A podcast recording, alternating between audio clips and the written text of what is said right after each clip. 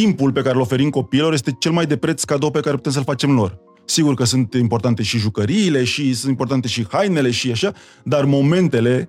Știi, n-auzi niciun adult acum zicând Băi, mi-a dat tata odată un tricou, băi, m-am simțit cel mai tare.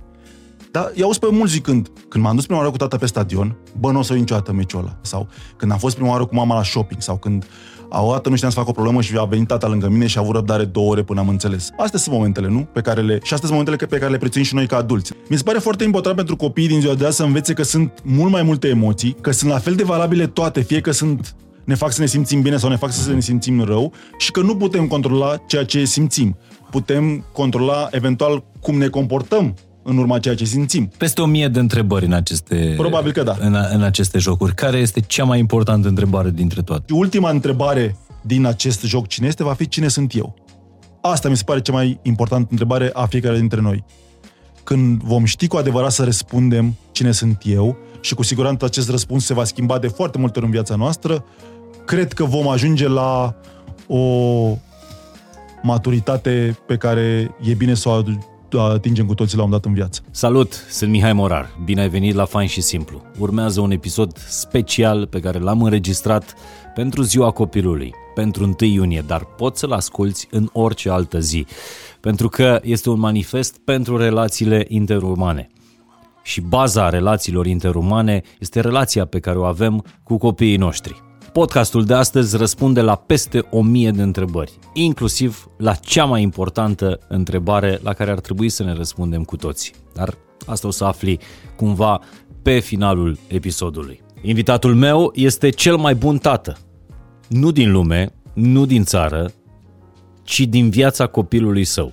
Alex Zanfier este un tip pe care îl cunosc de foarte, foarte mulți ani și cred că face foarte mult bine și pentru copilul lui, dar și pentru relația pe care ar trebui să o avem noi cu copiii noștri. Ascultă conversația asta pentru că e plină de jocuri, nu de sfaturi, nu de învățăminte, nu de lucruri prețioase, ci de lucruri practice pe care poți să le faci cu copilul tău. Așa că îți propun un 1 iunie în care să stai mai departe de relațiile virtuale și foarte implicat în relațiile reale în relația cu copilul tău. Episodul acesta este susținut de Orange, care deși este o companie de tehnologie, înțelege că excesul nu este benefic relațiilor interumane, iar în ultima perioadă cel mai mult par să sufere interacțiunile umane dintre părinți și copii. Prin această campanie, Orange vrea să tragă un semnal de alarmă, de conștientizare și să-i determine pe părinți ca măcar de 1 iunie să renunțe la telefonul mobil și să petreacă mai mult timp de calitate cu copiilor. Așa că închid absolut toate gadgeturile, îmi pun telefonul pe modul avion și încep o conversație valoroasă despre cel mai valoros lucru din viața noastră, relația interumană părinte-copil. Mulțumesc frumos de invitație.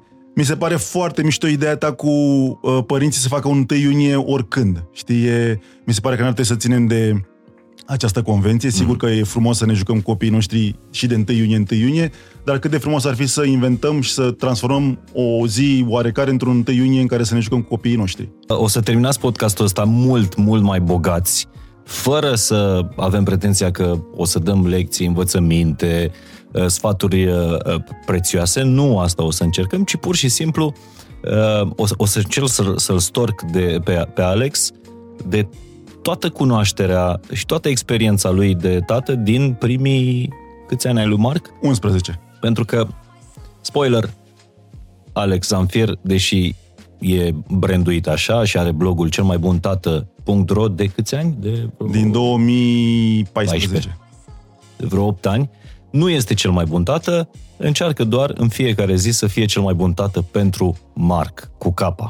Da, asta e important și mi se pare uh, uh, mișto uh, ideea cumva cum a venit asta cu cel mai bun tată. E uh, la un dat când încercam eu să-mi fac un blog și nu știam uh, din ce unghi să povestesc despre aventurile mele de părinte, mi-a trimis la un dat Iulia o... Soția ta. Iulia, soția mea, o înregistrare de o conferință de la TED a unui domn pe care îl cheamă Rick Elias. 5 minute conferința, nu mai mult, uh, prelegerea sa uh, omul povestind că a fost în avionul care, dacă mai ține lumea minte și tu, în 2009, cred, a aterizat în Hudson. Și omul povestește că în ziua respectivă uh, a, a fost un privilegiat cu ghilmele de rigoare pentru că a avut locul 1D. Deci era față în față cu stewardesa cum suntem noi. Și că în momentul când lucrurile au luat o razna și a fost a, a văzut că se aliniază cu râul Hudson și cu nu cu vreo pistă de aterizare și a fost convins că o să moară, au zis că i-au trecut trei lucruri prin cap. Uh, cea mai importantă dintre ele fiind că singurul lucru care contează cu adevărat în viața lui este să încerce să fie cel mai bun tată pentru fetele lui. Și mi s-a părut o chestie foarte mișto acest lucru, știi? Că a fi părinte, din punctul meu de vedere, este ca filmul ăla de pe vremuri cu Bill Murray, Ziua Cârtiței. E un film în care uh, cei mai tineri n-au cum să știe, cred că e în începutul anilor mm-hmm. 90, în care el retrăiește aceea zi la infinit, având șansa să, în fiecare zi, să îmbunătățească, îmbunătățească ceva ce a greșit cu o zi înainte, știi? Și așa ajunge să cucerească fata și așa mai departe. Și mi se pare ca părinte că avem șansa asta, că oricât de mult greșim astăzi, și slavă Domnului greșim cu toții mult ca părinți în fiecare zi, mâine avem șansa să o luăm de la capăt, să ne trezim să spunem, ok, ieri am greșit asta, hai să încerc măcar să repar chestia asta.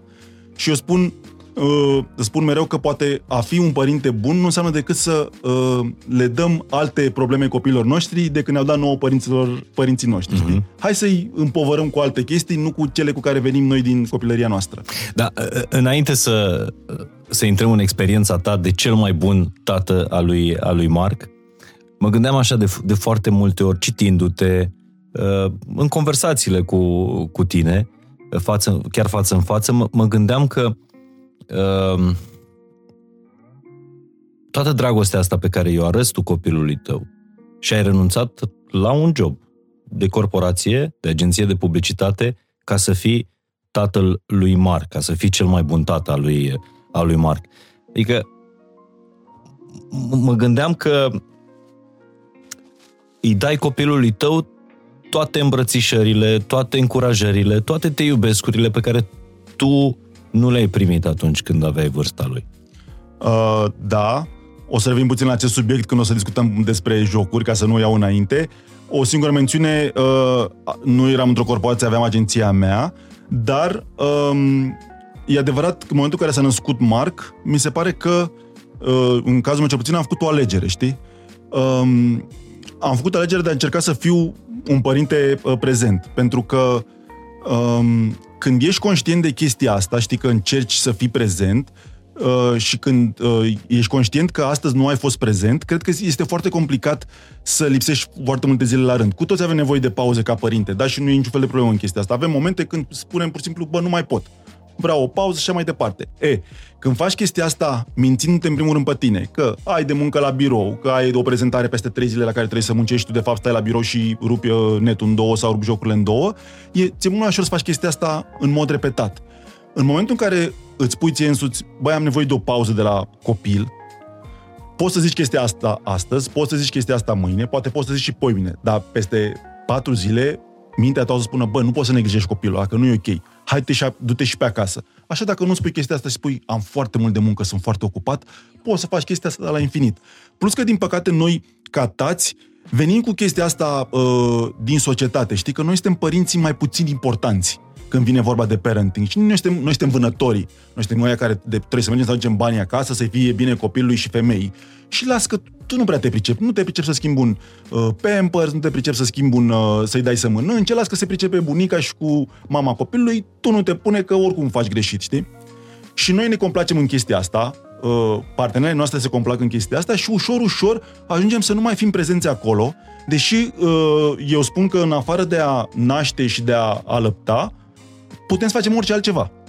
De la a avea grijă de copil de unii singuri, de a-l spăla, de a-l îngriji, de a-l duce la doctor, de a-l alina, de a sta cu copilul când plânge și așa mai departe, de a nu dormi când nu doarme copilul noaptea, putem să facem absolut orice. Dacă o facem sau nu, este doar o chestie de alegere. Și dacă suntem conștienți de chestia asta, cu siguranță vor fi momente în care nu o vom face, dar cu siguranță nu vor fi momente în care nu vom face chestia asta la infinit. Mi se pare un, un discurs foarte bărbătesc ăsta uh, de, de a spune că putem să facem orice și nu e o rușine să facem orice uh, în casă și tu ești dovada că, uh, că se poate. Dar vreau să-mi descriu un pic ziua aia în care ai făcut alegerea asta de a renunța, nu, nu știu, se numește downshifting sau cum se numește, când ai renunțat efectiv la businessul tău și ai zis, de astăzi sunt cel mai bun tata lui Marc?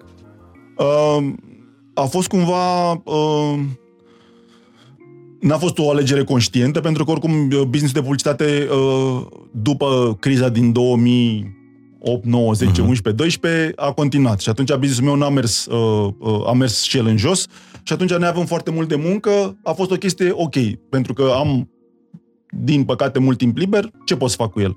Pot să stau să mă păcălesc încă o dată singur, că nu am nimic de făcut, sau pot să petrec acest timp cu Marc. Și am ales să, de cel mai multe ori, să petrec timp cu Marc. Asta nu înseamnă că n-au fost momente în care, încă o dată, nu vreau să credă lumea că sunt un uh, înger pogorât pe pământ și care m-am sacrificat. Nu. Eu îi spun mereu lui Marc că pentru a fi un părinte bun trebuie să fiu, în primul rând, bine cu mine însumi și că am nevoie de momentele mele, am nevoie de momentele doar eu cu Iulia ca să mm-hmm. putem să ne întoarcem. Dar au fost și momente în care, ok, am zis, ăsta trebuie să fie un moment în care să petrec cu Marc, pentru că, până la urmă, cred că timpul pe care îl oferim copiilor este cel mai de preț cadou pe care putem să-l facem lor. Sigur că sunt importante și jucăriile și sunt importante și hainele și așa, dar momentele, știi, n-auzi niciun adult acum zicând, băi, mi-a dat tata odată un tricou, băi, m-am simțit cel mai tare. Dar i-au pe mulți zicând, când m-am dus prima oară cu tata pe stadion, bă, nu o să uit niciodată meciul ăla. A fost un meci, nu contează cine cu cine, da? Nu mai știu, da. Țin momentul ăla cum mă uitam la tata și mi se părea că este cel mai tare și eram mândru pentru că eram cu el. Sau când am fost prima oară cu mama la shopping sau când a o dată nu știam să fac o problemă și a venit tata lângă mine și a avut răbdare două ore până am înțeles. Astea sunt momentele, nu? Pe care le, și astea sunt momentele pe care le prețuim și noi ca adulți, da? Uh-huh. Când ce, ce ține minte din relațiile cu prietenii noștri? Nu ține minte vreun cadou extravagant, da, ok, poate ține minte dacă am primit o mașină cadou.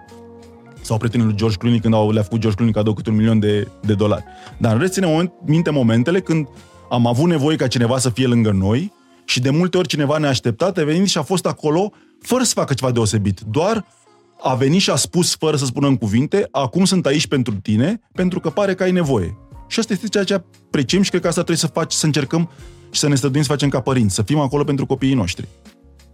Păi, de regulă, cred că s-a și făcut un studiu. Noi ținem minte, uh, în, în relații cel puțin, uh, și aici nu contează ce fel de relații, în afară de primele luni, da, perioada fluturilor în stomac, uh-huh. în cadrul unei relații, uh, în cazul unei relații romantice, ține minte vacanțele și experiențele. Experiențele alea foarte, foarte puternice. Cum ai spus, primul meci cu tata. Uh-huh. Sau Uh, Dar s-au făcut melodii despre uh, uh, fetele care dansează cu uh, tatăl lor la, uh, exact. la nuntă, uh-huh. nu? Mhm. Sau uh, momente de astea sunt pe YouTube de plângem cu toții cu un tată care a murit și a venit unchiul și a ținut locul tatălui și vedem un film de 3 minute și plângem cu toții că recunoaștem sau nu plângem uh-huh. cu toții la acel moment, da? Pentru că asta este, uh, o să ajungem și la jocuri. Cred că atât timp cât există uh, oamenii, așa cum suntem noi acum, homo sapiens, până o să fie homo sapiens roboticus, că ne îndreptăm spre chestia asta la un moment dat, o să avem tot fel de chipuri mm-hmm. implantate, dar până atunci, una dintre nevoile de bază, acolo la piramida lui Maslow, lângă uh, supraviețuire, uh, siguranță și mai departe, cu siguranță este și nevoia de conectare umană. Și cred că ultimii doi ani din pandemie a demonstrat chestia asta, că am stat izolați unii de alții. Ții minte când s-a dat 15 mai, că zici că era ziua liberării, mm. cum mhm. am fost cu toți, ce a fost în, în, în vara aia pe litoral, nu mai conta că putem să luăm COVID. Faptul că puteam să ne vedem unii cu alții era mult mai important, da? Și o chestie asta pe care o, o luam de-a bună uh, for granted înainte, da, mm-hmm. de pandemie, că ne vedem, da, față în față, când n-am mai avut-o, a fost, păi, eu nu vreau să trăiesc așa, adică hai mai bine să mă îmbolnăvesc mai repede, să ne îmbolnăvim cu toții, să apară un remediu și apoi să ne putem relua viețile, că eu vreau să mă fac cu prietenii mei, nu vreau să mă văd cu ei pe Zoom și să bem fiecare un pahar de vin la el acasă. Eu vreau să, pentru că nu este despre vin. Sigur că e important ca vinul uh, sau berea să fie de calitate, dar este despre experiență. Și atunci, uh, la fel, normal că ține minte chestiile astea, pentru că în momentul ăla, fără să fim conștienți, ne conectăm și este un sentiment pe care nu, care nu poate fi înlocuit de o uh, uh, nu știu, o mașină, o jucărie sau o haină. Bun, deci avem deja un, uh, un fir, un scop, un, uh, o misiune cu, cu, cu episodul ăsta, cum să încercăm să creăm experiențe uh, în relația cu, cu copiii noștri. Și să știți că puteți, da, publicul majoritar al acestui podcast e, uh, e feminin, dar să știți că puteți să șeruiți episodul ăsta și cu soții voștri, cu partenerii voștri, pentru că uh, nici Alex nu e perfect. Uh, și o să, vă, o să vă dau un exemplu. Uh, scriai săptămânile trecute da? Cea mai fericită zi a lui Marc e aia când e prima zi de vacanță. Uh-huh. Și cea mai fericită zi a ta, a tatălui, este prima zi de școală. Uh-huh. Deci și tu ai uh, bucuriile astea ale părintelui când, hai, du-te liniștit. Du-te și mai lasă-mă un pic. Da, cu siguranță e... Uh, ce cred că fac eu spre deosebire de uh, alți oameni este că reușesc să povestesc într-un mod haios și mi se pare mie că e haios. Acum, eu spun mereu că uh-huh. uh, asta n-a fost demonstrat până acum, dar eu când scriu de ce mai multe ori râd singur înainte să public și din reacții văd că și alți oameni se distrează, știi? Uh, pun în cuvinte ceea ce cred că simt foarte mulți oameni uh-huh. uh, și pun în, în cuvinte și uh, anxietățile, fricile, uh, stresul, nervii pe care avem de foarte multe ori ca părinți, pentru că le avem. Și atunci, e, uh, mi se pare fascinant de fiecare dată, uh, acum vreo câțiva ani, tot povestind eu, știi, lucruri despre relația mea cu Mar și povestind mai degrabă lucrurile care nu erau ok, după un timp mă sună un prieten și zice, bă, m-a întrebat nevastă mă dacă tu, tu ți iubești copilul, știi? și mi s-a părut atât de, știi, gândindu-mă în spate, femeia care nu mă cunoștea, i s-a părut, pentru că nu m-a văzut scriind decât lucruri care nu păreau să fie ok, zic, bă, ăsta, săracul pare să fie un frustrat, știi? Și dacă stai de vorbă cu părinți care încep să-ți povestească de lucrurile care li se par complicate sau care enervează în viața de părinte și ei încep să-și deschidă sufletul, la un dat când realizează că fac chestia asta, se oprește și zic, dar să știi că eu îmi iubesc copilul. Ori eu nu simt nevoia să, fi, să fac chestia asta. Cred că, cu mici excepții care sunt, uh, țin de niște boli, cu toții ne iubim copiii mai presus de orice și am face orice pentru ei. Deci eu spun mereu că dacă uh, e un, un cartonaș în jocul ăsta, dacă Marc ar comite o infracțiune, da, și ar veni poliția la mine la ușă, eu l-aș ascunde în dulap și aș ieși cu cea mai poker face de care este în stare și aș spune că nu l-am văzut de o săptămână. Știu că nu este ok, știu că nu este legal, știu că nu este etic, dar eu mi-am asumat că înainte de toate sunt părintele lui Marc, sunt tatăl lui Marc și apoi sunt un membru al societății. Dacă aș auzi pe altul că zice chestia asta, zice, aș zice despre el că este un mm. nenorocit. Când vine vorba de copilul meu, sunt cât se poate de subiectiv. Deci îl iubesc de nu mai pot.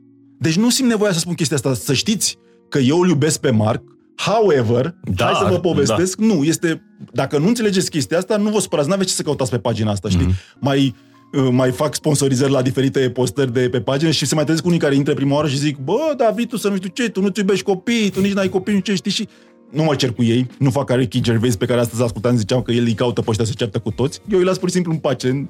Și cred că acei oameni care mă urmăresc și care au învățat se regăsesc în postările mele și înțeleg și sper că înțeleg că îl iubesc pe Marc mai mult decât pot exprima în cuvinte, acest lucru neînsemnând că nu sunt momente în care mă enervează teribil, în care nu sunt dezamăgit de el, în care aș vrea să fie altfel, aș vrea uneori să-mi semene mai puțin în niște chestii. Dar zi, zi niște momente din... E foarte fain că tu pe blogul ăsta, cel mai bun tată, ai, ai început, de fapt, l-ai făcut pentru tine și ai documentat conversațiile tale cu, cu Marc, experiența, experiențele tale, le-ai documentat de-a lungul, de-a lungul anilor zi niște momente grele pentru, pentru tine ca tată, când efectiv îți venea să-ți iei... Uh, îți spun un moment care a fost greu, dar nu de, de nervi, ci a fost de dezamăgire față de mine însumi. Um, eu am crescut uh, cu un tată care ne aplica în familie tratamentul tăcerii. Acum nu știu dacă uh, știți despre ce e vorba, cu siguranță că sunt unii care o am unii oameni care normal și știu, alții nu știu. Tratamentul tăcerii în cazul nostru însemna că tata când se supăra pe vreunul dintre noi, pe mama, pe mine sau pe sora mea, nu vorbea cu toată familia, mai mult sau mai puțin, da? În funcție de cât de supărat era, putea să nu vorbească o zi, două sau o săptămână, da? Perioada în care era o tensiune pe care o puteai tăia cu cuțitul în casă, um, și noi eram în jurul lui ca niște saltimbanci de la circ, încercând să facem, să intrăm în grație, astfel încât să scurtăm acea perioadă. Lucrurile astea l-am înțeles mult mai târziu. Deci asta era pedeapsa tatălui tău. Da. A, a, foarte important de spus, tata vine dintr-o familie în care a, mama lui, bunica mea, l-a bătut ca în filme. Și el nu s-a atins niciodată de noi. Deci el a putut să facă acest drum. A văzut cât de greu i-a fost să-și ia bătaie fizică de la mama lui și tot ce a putut să facă și a fost extraordinar din acest punct de vedere a fost să nu se atingă de noi niciodată, indiferent ce am greșit. N-a putut să facă partea cu comunicarea. Nu e și chestia asta și... Și atunci el, în, în loc să, să aplice pedeapsa fizică, tăcea. Exact. Și un lucru când am crescut, am zis, bă, când o să fiu părinte, orice o să-i fac, la mine bătaia nu există. Eu când văd, uh, uh, am văzut o mamă care și-a plămuit copilul în parc și m-am dus la ea și a fost nasol, adică prima reacție, am văzut negru în fața ochilor aproape și am vrut să o bat. Eu sunt o persoană extrem de non-violentă, dar când văd un copil bătut, apropo de traume transgeneraționale, cred că asta o am de la tata săracu, uh, nu mai gândesc. Sunt ca un, ca un animal care nu mai gândește. Nu se pune problema bătăi, dar am zis, când o să am copil, niciodată nu o să, o să fac un efort să vorbesc cu el, chiar dacă mie natural atunci când uh, sunt într-un conflict, mie îmi vine să nu vorbesc. Că așa, asta am văzut eu. Și atunci eu, făcând aceste eforturi conștiente, am fost convins că uh, de cele mai multe ori vorbesc cu, când avem o problemă, o vorbim în familie. Și într-o zi, când Marca, cred că avea vreo 5 sau 6 ani, ne îndreptam spre parc, dacă mai ții minte uh, vârsta aia, că încă n-a ajuns rău acolo, pleci la un parc cu sarsanale, cu toate după tine, ca să se joace. Stai liniștit, e pe acolo, da. Iată. Uh, treceam că prin nu fața... știi cu ce se joacă. Da. Și să nu se certe cu alt copil că de ce n-are lopățica, da, nu știu sau care. să și... nu ajungi în parc și să uh, îți dai seama că ea a vrut uh, uh, bicicleta și când ajunge în parc, de fapt, vrea trotineta. Și atunci Exact. le iei pe toate. Exact. Și le pui, noi avem norocul că încă folosim căruciorul pentru momentele când e, e foarte obosită și atunci căruciorul ăla, de fapt, e un fel de remorcă cu toate Noi aveam o gadgetele. sarsană de aia de rafie de la supermarket, la propriu, care era plină cu de toate. Așa. Și uh, mergând cu mari spre parc la vârsta aceea și trecând, țin minte și acum, prin fața viitoarei lui școli, ne plimbam așa noi ca băieții, eu am o chestie foarte pe care o, încă o fac și mi se pare foarte bună, îl întreb pe Mar din când în când ce nu-i place la mine. Știi? Mi se pare foarte important să-l asculți pe copil, indiferent că dacă e supărat în ziua aia că nu l-a lăsat să joace Da, da. pe uh, telefon, o să-ți spună chestia asta. Dar din când în când îți va spune niște chestii la care nu te aștepți și care, dacă nu le iei personal, te ajută să fii un părinte mai bun. Și întrebându-l eu, na, m-am simțit, uh, m-am simțit bine așa și încrezător, l-am întrebat pe Marc, uh, măi Marc, ce nu-ți place ție la mine? Și copilul ca un bătrân, știi că copiii au asta, inteligența asta așa uh, bătrânească în ea, asta s-a gândit un pic, n-a răspuns imediat și a zis, era o zi cu soare frumoasă. Nu-mi place că uneori când te superi cu pe noi nu vorbești. Și îți dau cuvântul meu de onoare că în momentul ăla, Wow. dacă venea un meteorit, deci nu, m-am gândit că dacă mai bine mă arunc în fața unei mașini ca să simt mai puțină durere. Deci de seama, tot ce mi-am propus eu să nu fac ca părinte, făceam fără să-mi dau seama. Și Adică eu eram exact pe conștient aia că a nu o pus făceam. degetul deci a- a- copilul tău. și ca să fie lucrurile și mai nasoale, deci am zis că dacă mă calcul în autobuz, e mai simplu. După care asta mai, am mai stat puțin și a continuat. Și m-ar ajuta dacă atunci când ești supărat, mai spune cât stai supărat, ca să știu și eu. Și în momentul ăla am zis că dacă tot vine autobuzul și mă calcă, să dea și în spate, ca să fiu sigur că nu mai scap. Și a trebuit să mă adun, că na, eram singur adult acolo, m-am adunat singur așa ușor și am încercat data, ca de atunci să fac lucrurile mai bine. Habar n-am dacă mi-au ieșit. Dar, vezi, uh, ne propunem să facem niște chestii, credem că le facem și de fapt, na, uh, apropo de cel mai bun tată, pot să zic eu, să claimuiesc eu cât vreau că sunt cel mai bun tată, da? Asta va spune Marc la un dat dacă o va spune și niciodată nu va fi o chestie uh, definitorie. Sunt momente când sunt un tată bun pentru el, sunt momente când sunt tată groaznic pentru el și cred că e, e firesc să fie așa, dar e firesc să știm momentele când nu suntem părinți buni și e firesc să întrebăm și să le aflăm ca să le putem îmbunătăți. Deci munca asta de părințenie uh, e cumva un fel de brutărie. Adică uh, te trezești dimineața la 4, uh, frămânți, faci pâinea, o scoți din cuptor, o vinzi, să termină toată pâinea, dimineața o iei, a doua zi o iei de la capăt. Cu următoarea mențiune că uneori faci toate chestiile astea și când se crească nu vinde sau nu cumpără nimeni. Da. Da. da? Sau tu vrei să iasă o pâine rotundă, și o pâine dreptunghiulară care are un gust de nu o poate mânca nimeni. Mm-hmm. Deci nu știi, dar ca orice bun brutar, că ți iese că nu ți iese astăzi, mâine te trezești la 4, să te duci la muncă, să frămânți, să coci pâinea și să sper că cineva o să o cumpere. Exact așa trebuie și la parenting. În fiecare zi trebuie să ne trezim și să facem cât de bine putem noi. Și indiferent cum ne iese astăzi, mâine trebuie să o luăm de la capăt. Dar simți că ai avut momente în care ai exagerat în, uh, în misiunea ta, adică de dragul acestei etichete. Cel mai bun tată. Si- Simți că ai ex- exagerat și aici mă gândesc, vorbim relaxat, repet, uh, mă gândesc la, uh, ai scris săptămânile trecute că te-ai dus la restaurant și dintre toți copilul tău a, a comandat brocoli. Mm-hmm. E uh, uh, o, o mică observație, știi? Mi se pare foarte mișto, apropo de chestiile astea, ai văzut că inclusiv tu ai simțit nevoia să spui că vorbim relaxat. Da, da, știi? Adică e, apropo de chestii, cumva ne scuzăm. Mm-hmm. De, de, uh, da, Pentru că este, uh, am fost cât se poate de ironic acolo, sigur că sunt mând, mm. eu, eu urăsc brocoliu. Cei care mă urmăresc, cred că știu că urăsc brocoliu. Da. Dacă urăsc ceva mai uh, tare ca brocoli, este gingerul, mm-hmm. atâta. În rest, în afară de asta, nu urăsc nimica. Uh, și atunci, na, făcând mișto de chestia asta, sigur că în mintea mea am fost uh, uh, mândru, știi, de, de el că îi, îi place brocoliu, da. chestie care mie nu mi-a ieșit. Este meritul uh, mai căsii. Dar în acest spirit de glumă, puteam să zic, băi, lui Marc îi place brocoliu și lumea ar fi spus în mintea ei sau acolo, bine bă, că te lauzi tu că al tău mănâncă da. brocoli și nu, sau puteam să aleg să fac mișto de chestia asta, știi? Și mi se pare că prin umor e mult mai ok să spui niște lucruri, da? Decât să zici să vii să spui, uite ce deștept e al meu. E, eu chiar nu înțeleg cum îi place lui brocoliu, că mie mi se pare oribil.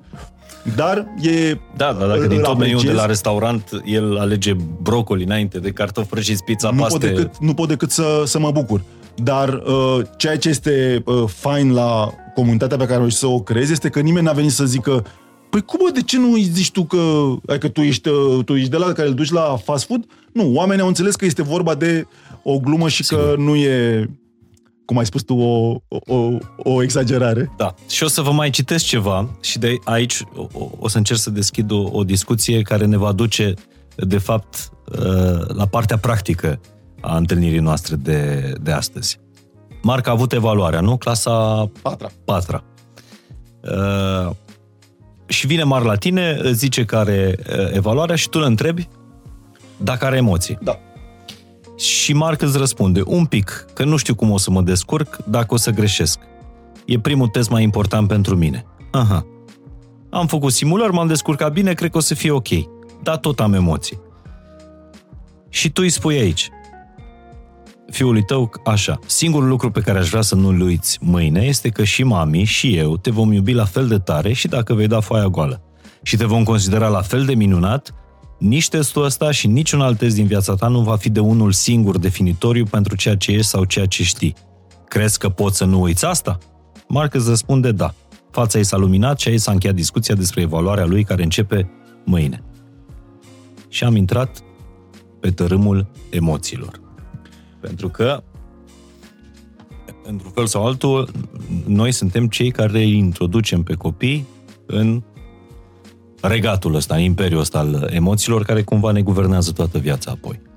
E important de spus continuarea, pentru că iarăși, știi, când uh, oamenii, mulți de câte ori uh, când aud sau citesc chestiile astea, uh, parcă sunt că le exagerez și că le inventez și asta, discuțiile nu le inventez, uh-huh. sunt cât se poate de reale. Asta ne însemnând că nu sunt și momente când lucrurile se întâmplă ca se întâmplă rău. După această discuție care a avut loc luni, le-a avut testările marți și miercuri. Marți după amiază, după testarea la uh, română, când urma testarea la matematică, a făcut un tantrum cu maică sa, de, eu nu eram acasă, de am fost maică sa, s-a dat cu fundul de pământ, de emoții, da? Uh-huh. Pentru că, na, este mai ușor să fac acest tantrum cu maică sa decât cu mine. Probabil că, na, mă vede ca pe o uh, figură masculină și este mult mai ușor să facă chestiile astea cu, cu ea. Face și cu mine, dar le fa- la, mai des le face cu ea. Deci nu, ce vreau, ce vreau să spun este că această discuție nu a rezolvat ca prin magie emoțiile lui Marc. Că nu e vorba despre asta emoțiile nu le putem niciodată rezolva și nu le putem, le putem înfrâna, dar ar fi greșit să facem chestia asta. Ci doar în acel moment, în acea zi de luni, pentru Marc a fost suficient să audă de la unul dintre cei mai, doi cei mai importanți oameni din viața lui, adică de, de, ori de la mine, ori de la maică sa, că indiferent ce va face, și am spus așa, că dacă dai foaia, foaia goală, o să fie la fel de ok, să știi. Nu, nu te... Asta nu înseamnă că asta este valoarea ta pentru noi. S-ar putea să ai emoții, s-ar putea să fie ok. Deci dacă dai foaia goală, poți să fii convins că noi te vom iubi la fel. Deci în acea zi pentru el a fost suficient. A doua zi n-a mai fost suficient, dar în acea zi a fost suficient. Și cred că e foarte important să putem să fim acolo pentru copiii noștri și să-i ajutăm să stea cu emoțiile lor. Indiferent care sunt acestea. Noi de cel mai multe ori ca părinte, că tot mă întrebai de lucrurile pe care nu le fac bine și sunt multe pe care nu le fac bine. Noi de cel mai multe ori ca părinți avem tendința, când îi vedem că suferă, să facem ceva ca să intrăm într-o vrie și să facem ceva să, să-i facem să scape de suferință. Ori ceea ce facem noi de fapt este să o înfundăm mai adânc. Și un uh, trainer american, autor de cărți foarte, uh, Larry Cohen îl cheamă, povestea foarte frumos că lucrurile despre care nu vorbim, sentimentele noastre despre care nu le vorbim și nu le lăsăm să se manifeste și nu le procesăm, se adună așa. una peste alta, în sufletul nostru. Straturi. Exact. Și la un moment dat, pe aia ce mai de fund nici nu mai știm despre ea. Asta nu înseamnă că ea nu se va manifesta la un moment dat. Da? Și o luăm, îl vezi pe un adult sau un copil cu ea la un moment dat razna și te întrebi de ce că pare să, fie, să aibă o zi foarte normală sau că este foarte bine, știi? Este o chestie din trecut care nu s-a uh, lăsat manifestată și procesată. Uh, deci cred că ceea ce trebuie să, să încercăm să facem ca părinți este să îi ajutăm să stea cu emoțiile lor. Chiar și atunci când sunt emoții puternice. Fie că sunt emoții pozitive, cum le spun unii, sau emoții negative. Dar mai ales la emoțiile negative, e, e important să poată să stea cu ei. Dar și la emoții pozitive. De câte ori nu vine un copil când tu ești obosit și îl vezi că este foarte solicitat și zici, bai, ce te-ai bucuri așa? Că n-ai de ce să te bucuri, știi? Când tot ce trebuie să faci, să zici, pare foarte fericit de ceea ce s-a întâmplat, știi? Și dacă faci această ascultare activă și uh, oglindești ceea ce simte el, o să vezi că se liniștește mult mai încet. Mult mai repede, scuză-mă. Da, și e, e treaba asta. E, deci, în primul rând, tu ca părinte i-ai dat siguranță copilului. Indiferent ce faci la uh, simulare, eu și cu mami o să te iubim. Iubire necondiționată. Dar asta nu înseamnă că îi rezolvi emoțiile lui. Îi ofer doar un spațiu de o plasă de siguranță. Noi suntem aici, indiferent ce ți s-ar întâmpla. Uh, pentru că fetele mele, gemenele sunt mult mai mari decât, uh, sunt mult mai mari. Sunt cu câțiva mai mari decât, uh, decât Marc și ele în continuare, de obște uh, una dintre ele, au emoții foarte mari în, înaintea acestor lucrări, teze, teste, olimpiade și așa mai departe. De câte ori trebuie să... Că unii să nu rămână cu impresia că, băi, i-ai zis odată, eu te iubesc oricum, tu știi că te iubesc, nu trebuie să zic asta în fiecare zi. De câte ori trebuie să-l asiguri pe copilul tău că ești acolo? Ori de câte ori are el nevoie. Adică nu, eu, eu cred că ar trebui să o spui până în ziua în care mor. Mm. Adică uh, meseria de părinte e o meserie în care nu te pensionezi niciodată. Te pensionezi când mori. Da? Sau, mă rog, scap de aia dacă vrei să scap de aia, în momentul în care mori. Până atunci, rămâi părintele copilului tău și tu o să-l vezi, așa am auzit, că tu o să-l vezi ca pe un copil care are nevoie de tine și când tu o să ai 80 de ani și el o să aibă 55 sau 60. Deci nu cred că ar trebui să te oprești vreodată din chestia asta. Și cred că, eu spun mereu că în relația părinte-copil, indiferent de vârstă, responsabilitatea este a părintelui pentru acea relație. Da? Responsabilitatea copilului tău este pentru relația lui copilul lui. Dar pentru relația ta cu copilul tău, indiferent de vârstă, responsabilitatea uh, și valoarea acelei relații este dată de cum te comporți tu ca părinte. El nu are obligație, tu îl iubești necondiționat.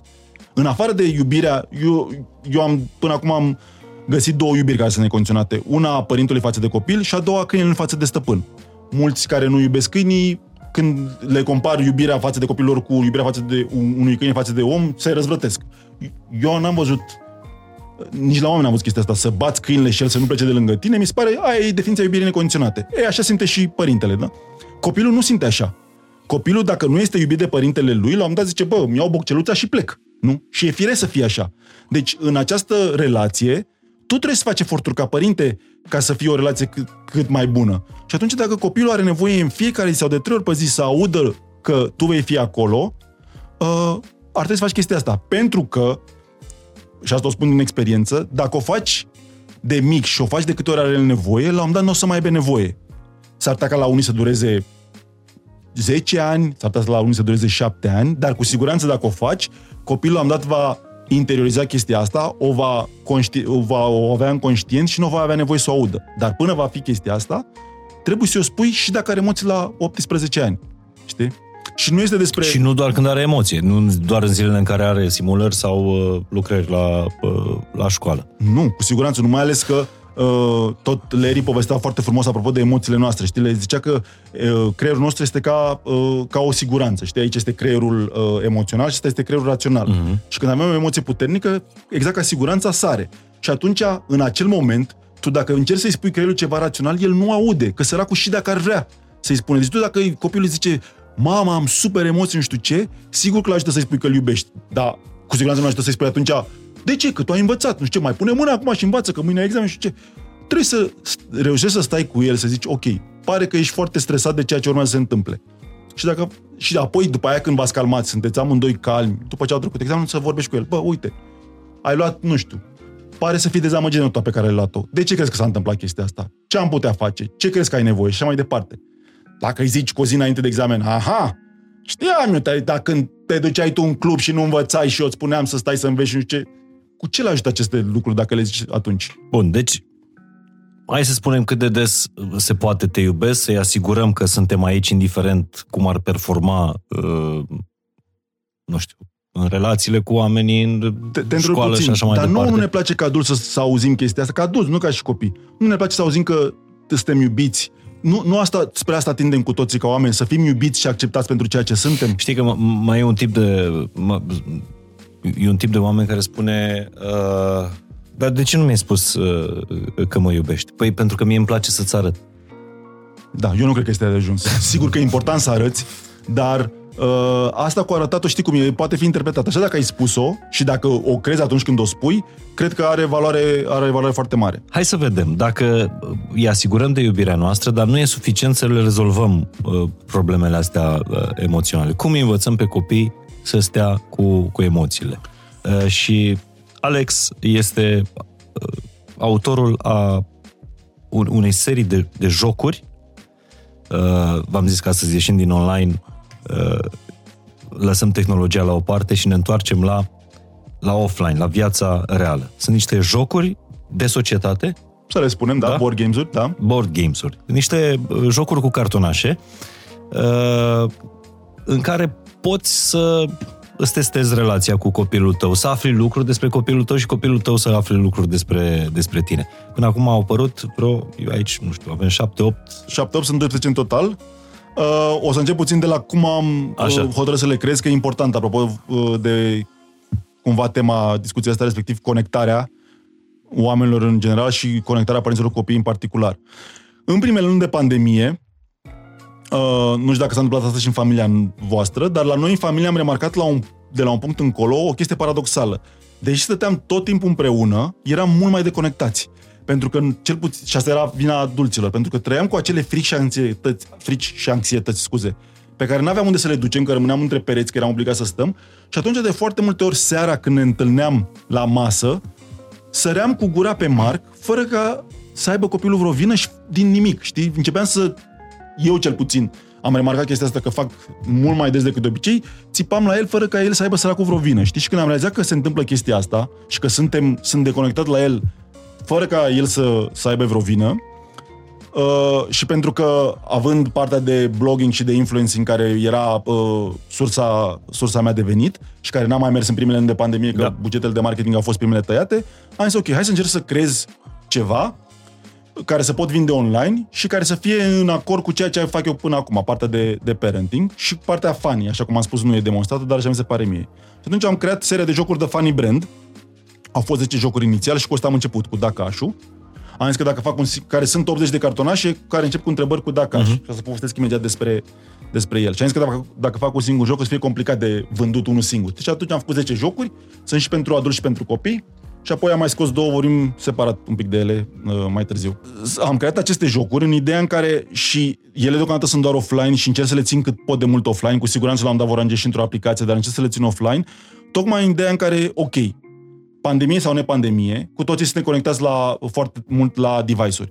Hai să găsim niște momente, în fiecare zi ideal, dar măcar de câteva ori pe săptămână, în care lăsăm cu toții device-urile deoparte, ne punem la masă sau jos pe uh, covor în casă și începem să ne jucăm. Da? Și întrebările de pe cartonașe și cartonașele nu au un scop în sine de a afla, de a spune vreun adevăr, că nu este despre greșit sau uh, corect sau greșit răspunsul la întrebări, este despre a porni niște discuții în care după aceea poți să ducă, ajungi la lucrurile care contează cu adevărat și ajungi să te conectezi cu persoana din fața ta, fie că este copil, că ți este prieten sau că ți este partener. Pentru că, așa cum spuneam mai devreme, cu toții tânjim să ne conectăm. Și ce reușesc să facă jocurile astea și cartonașele este că, povestind despre diferite lucruri din uh, viața ta, ajungi să te simți mult mai bine. Pentru că această idee de joc care se formează, un fel de uh, cerc al încrederii, știi, când te joci, nu mai ești, noi, uh, adulți în mod particular, dar și copiii de foarte multe ori, știi, ne învață societatea că trebuie să zicem, să fim, să dăm bine, să spunem lucrurile corecte, să ne comportăm corect și așa mai departe. Și credem despre noi cu toții că suntem niște persoane bune. Și probabil că majoritatea dintre noi suntem în cea mai mare parte a timpului persoane bune, și albele spun eu, știi? Dar cu siguranță cu toți avem și zone negre și de cele mai multe ori suntem, în, suntem gri. Da? Suntem când bun, când trăi și pendulăm între chestia asta. Ori nu avem nevoie să povestim în realitate doar despre momentele când suntem buni. Ba, din contră, avem nevoie să povestim și să ne facem să vedem că suntem acceptați pentru ceea ce suntem cu totul și când suntem răi. Da? Și atunci, în acest, această idee de joc cu copiii sau cu adulții, când îl vezi pe celălalt povestind că, bă, am avut, nu știu, o întâmplare în care am fost foarte nasol, da, am făcut o chestie groaznică, uh, zici, în primul rând, de fapt, ce mai multe ori zici, mamă, păi da, problemele mele pălesc în comparație cu asta. Și doi este că dacă el a putut să povestească chestia asta și mă uit în jur și nimeni nu este supărat pe el sau pe ea că a povestit chestia asta, înseamnă că pot să povestesc și eu ce mă apasă. Eu le spun mereu părinților că ăsta e recomandat 6 ani, dar când vin părinții și mă întreabă de copii mai mici, de 3-4 ani, eu zic că e un joc foarte bun, fie și prin prisma faptului, de exemplu, între întrebări, uite, dacă aș putea, hai să răspundem amândoi la chestia asta, din asta, dacă aș putea renunța la un viciu, aș renunța la... Fumat ca să le fac, uh, ca, ca să mă vadă mai, mai bun fetele mele și mai puternic. Eu aș renunța la urmăritul like-urilor pe uh, social media. Sunt dependent de chestia asta. E foarte... Uh, înțeleg că este din toate punctele de vedere nasol, dar este ca orice altă dependență nu mă pot abține. Înseamnă deci, că nu prea e vici dacă pe ăsta l-ai ales dintre, dintre toate. Uh, mie mi se pare că e un... Dar, un... da, uite, mi se pare că inclusiv așa poți să fii cel mai bun tată pentru, pentru copiii tăi, într-un context uh, potrivit. Uh, adică eu sunt dat contraexemplu întotdeauna legat de, uh, de fumat. Inclusiv Roa știe că eram cu un prieten zilele trecute Uh, și vine Roa, ne vede și zice bă, ne ia așa, zici, ca, o, ca o bătrânică. Și ne zice, trebuie să vă lăsați de fumat. Asta vreau să spun că, știi, apropo de acest cartonaj care zici, băi, ce să joci cu un copil de 5 ani, ce vicii poți să aibă el?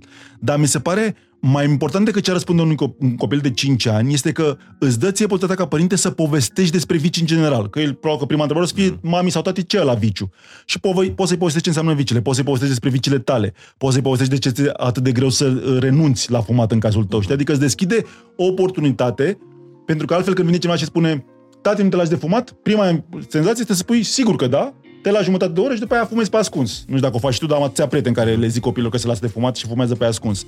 Așa când te joci, ți-e mult mai confortabil să-i spui copilului nu știu, mult mai multe lucruri adevărate. Că hai să fim serioși, nimeni nu este nici măcar cu el însuși sau cu ea însăși nu suntem 100% onești, da? Dar putem să fim mult mai onești într-un cadru în care ne jucăm și putem să fim mai deschiși în a povesti de ce ne, anumite lucruri ne este greu să le facem, cum ar fi să renunțăm la un viciu. Că, da, e ușor să spui unui copil că te lași, dar în realitate nu te lași. Bun.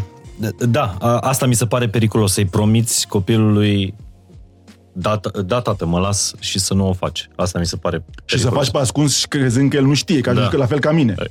Nu? Cu, de ce nu vorbești cu noi, ajungi și copilul să zică, la 18 ani să zică, mă, păi tată, nu vezi cu țigară în gură și nu înțelegi de ce. Și el spune, tu zici, păi eu nu fumez. Hai mă, tată. Mie îmi spui? Pe cine vrei să minți? Bun, hai să ne întoarcem din ocolul ăsta.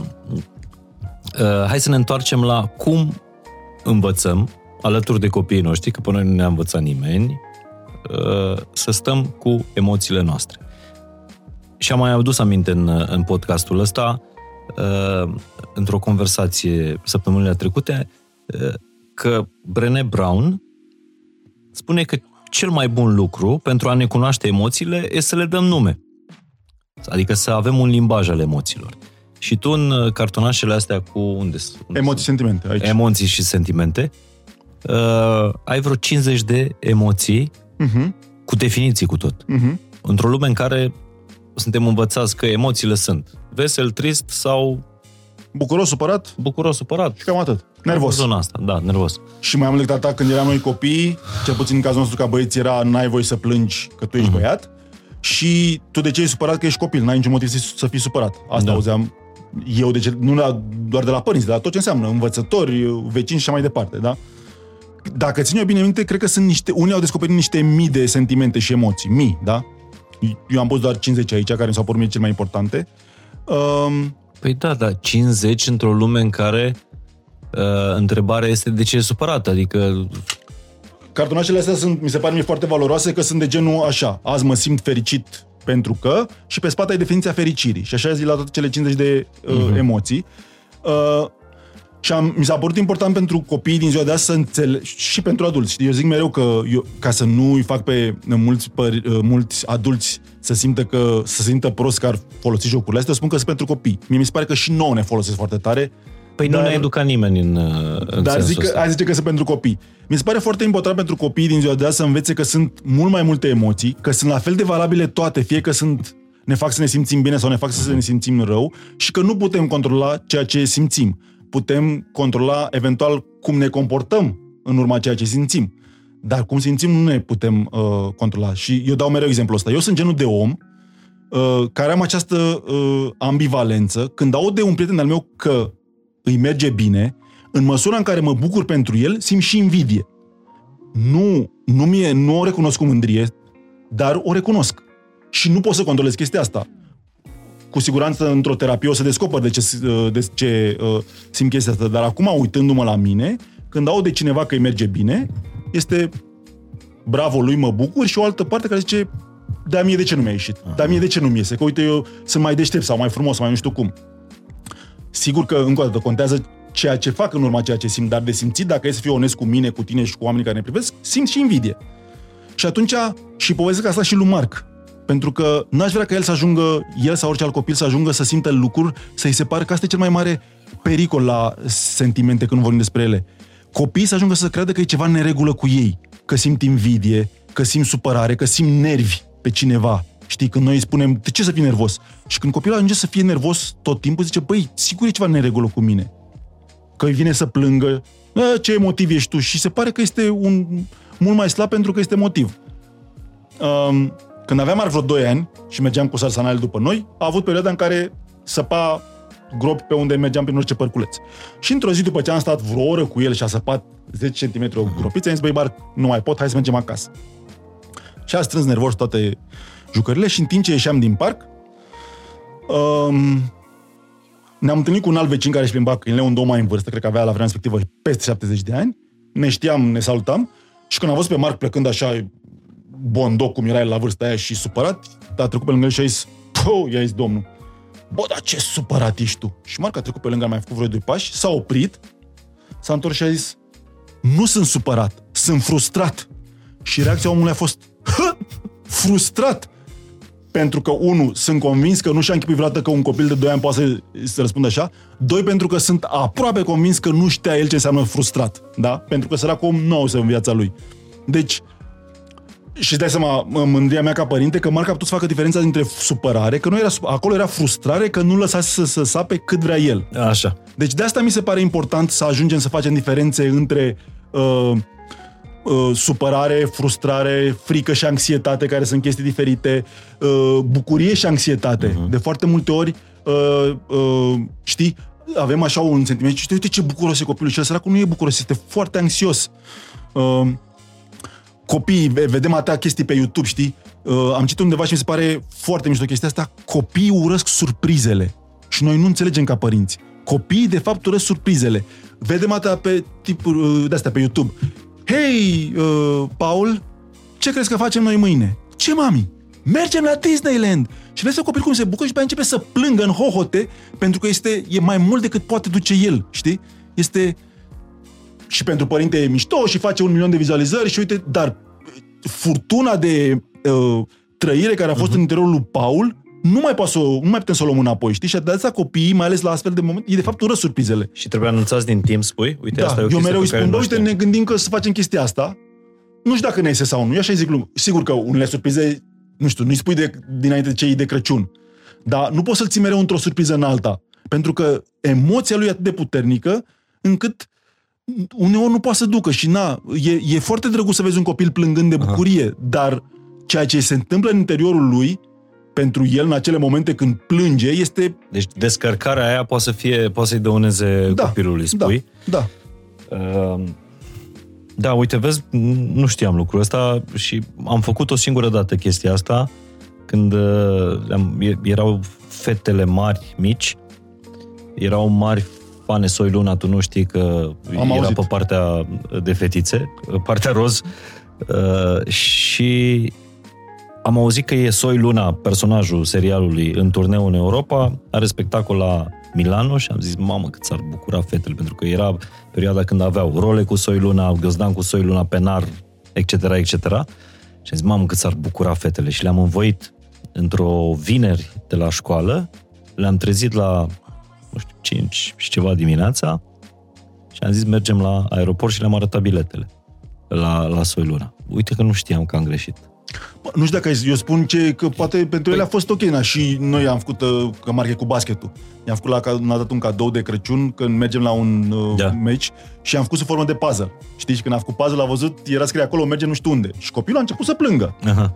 Deci, sigur că s-a bucurat foarte tare. Cred că fiecare dintre noi, dacă suntem părinți, că suntem la masa asta sau sunteți uh, și ascult, ascultați sau vă uitați la podcastul ăsta, a greșit cu, cu dar nu e de greșeală, crezând că, că... Nu e de greșeală, este că e frumos să faci surprize, dar mi se pare că greșit este zici. să faci nu, să faci numai surprize. Unele ah, chestii okay. trebuie să le anunți. Și mai ales chestiile care s-ar putea să nu fie plăcute. Adică, na, uh, nu știu, se întâmplă, Doamne ferește, să nu mai poți să uh, mergi într-un concediu sau să nu ai, să, să știe că merg fetele tale la Soi Luna și nu mai merg. Ah, okay. Să le anunți în ziua în care trebuie să mergeți la aeroport că nu mai mergeți, este mult mai nasol decât să le spui bă, uite, a intervenit ceva, s-ar putea să nu putem să mergem. Eu mă străduiesc să mergem, uh-huh. dar s-ar putea să nu ne iasă, știi? Și atunci, sigur că dezamăgirea va fi acolo, dar va fi cumva atenuată de, decât să fie dintr-o dată șocul atât de puternic. Deci cred că în multe dintre cazuri ajută să dai niște mesaje de prevenție.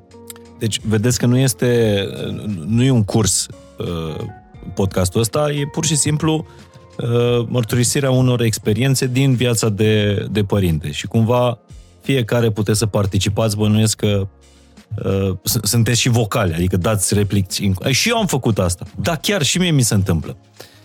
Uh, hai să mai tragem un bilețel, pentru că suntem la uh, jocul ăsta, la cum să Uite, asta mi se pare mie, apropo Cum de să învățăm uh, emoțiile, și noi și copiii noștri și, cum zicea Alex, ca să stai cu emoțiile tale, trebuie să știi cu ce emoție stai hai să facem cum, cum îl recomandă să se joace. Eu spun că jocul ăsta cu emoții ar trebui să existe în toate casele în școli, toate casele cu copii, toate școlile și grădinițele din România și îl propun așa. Întinzi toate cartonașele pe masă cu cele 50 de emoții, sentimente și fiecare își alege în funcție de cum se simte astăzi sau cum s-a simțit, un cartonaș și povestește plecând de la acel cartonaș. Cred că pentru să faci asta în fiecare o dată pe săptămână în familie, să pui cartonașe pe masă și fiecare să-și aleagă să povestească cum i-a fost ziua sau săptămâna plecând de la acel cartonaș sau la școală, să începi săptămâna sau să o închei cu fiecare elevă și trage un mm. cartonaș și povestește cum a fost ziua, cred că e un exercițiu foarte bun. Hai să alegeți de aici. Unde Dar până, și... mi, până mi-aleg eu, zi-mi un răspuns al lui Marc pe care îl uh, ții minte, că tu și documentezi uh,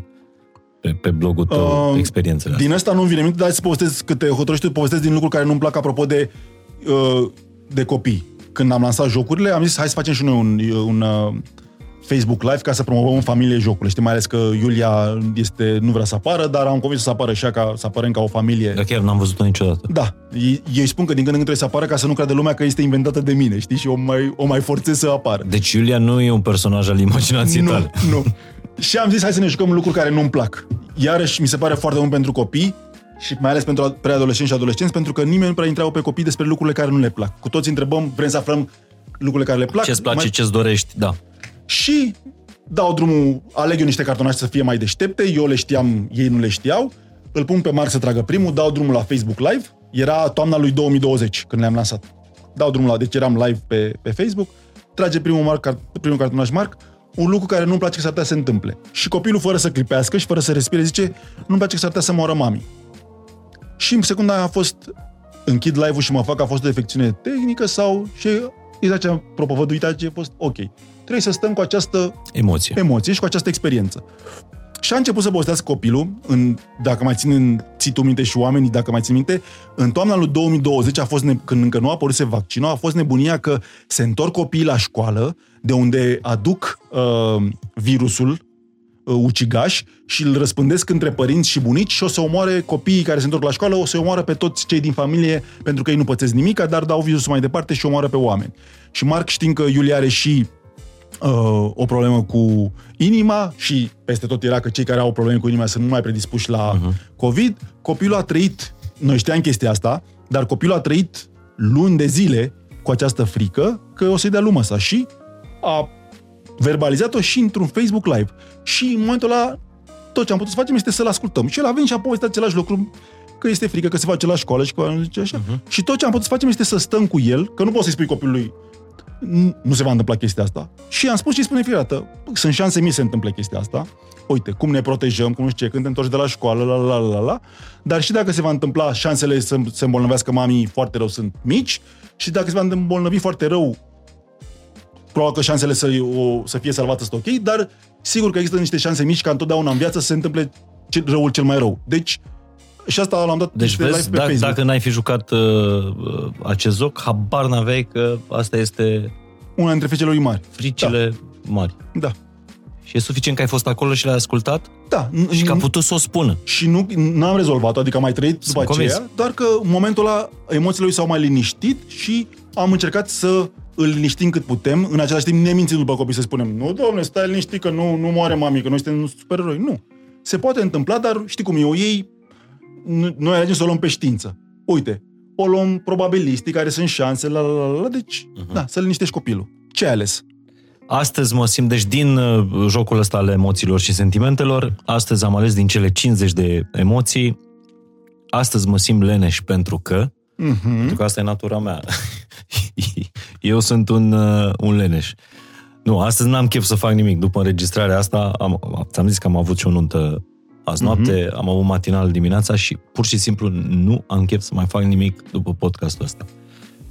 Eu aleg, nu o găsesc pe aici, dar îți spun ce... Dar stai, cum îmi rezolvi emoția asta? Nu, dar nu, nu uh, emoțiile nu se... Uh, nu, nu poți să le rezolvi. Emoțiile... Nu, nu, nu. Cum, cum, cum îmi zic eu că este ok? Pentru că tu de exemplu, da. uh, poți să-mi spui după podcastul să bă, mă duc să-l iau pe mare de la școală, după care o să petrecem timp de calitate în parc, după care mai am două proiecte și diseară voi fi prezent online la o conferință. Mm-hmm. Și mhm. eu o să mă simt aoleu, dacă te face Alex și eu cum am te făcut simți? nimic de, cum o să te simți? Zim cum o să te simți. Pune, cum te simți? O să mă simt inferior. O pentru să, că? O, pentru că... Dar uh, nu inferior, că nu te simți? Nu inferior. Zim închipuiți emoția pe care o să o simți. O să simți invidie, în primul rând, pe tine, okay. că, mamă, câte poate să facă ăsta. Da. da? L-a dus și pe copil dimineața la școală, îl ia de la școală, fac Eu fi gătit, podcast, da. mai zice că a și gătit, îi dau cu exact. microfonul în cap.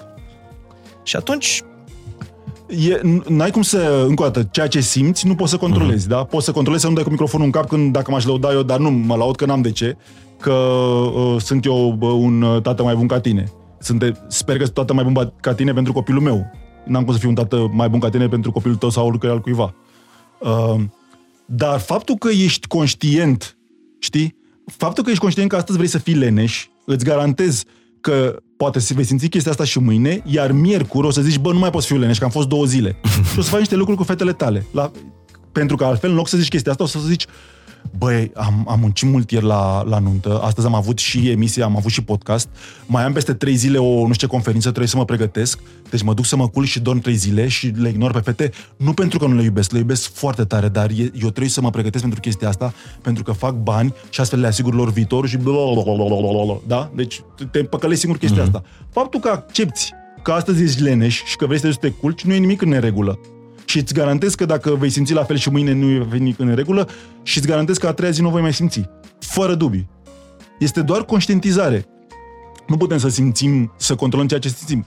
Cum spuneam, putem să controlăm ce facem în urma ceea ce simțim. Și când o să te simți și a treia zi leneș, o să zici, o parte a creierului să zică, bă, Mihai, ok, leneș, leneș, dar fetele alea au nevoie de tine, așa că ma, te odihnești după aceea când o să fii sub pământ. Trage un bilet, te rog frumos, Alex. Uh, nu-l găsesc pe la anxios și o să zic, astăzi mă simt stresat pentru că trebuie să vin aici la tine la podcast. Stresat egal, tu, tu pui definițiile în Dex. Din, din Dex, da. da. Stresat egal turburat, angoasat, neliniștit.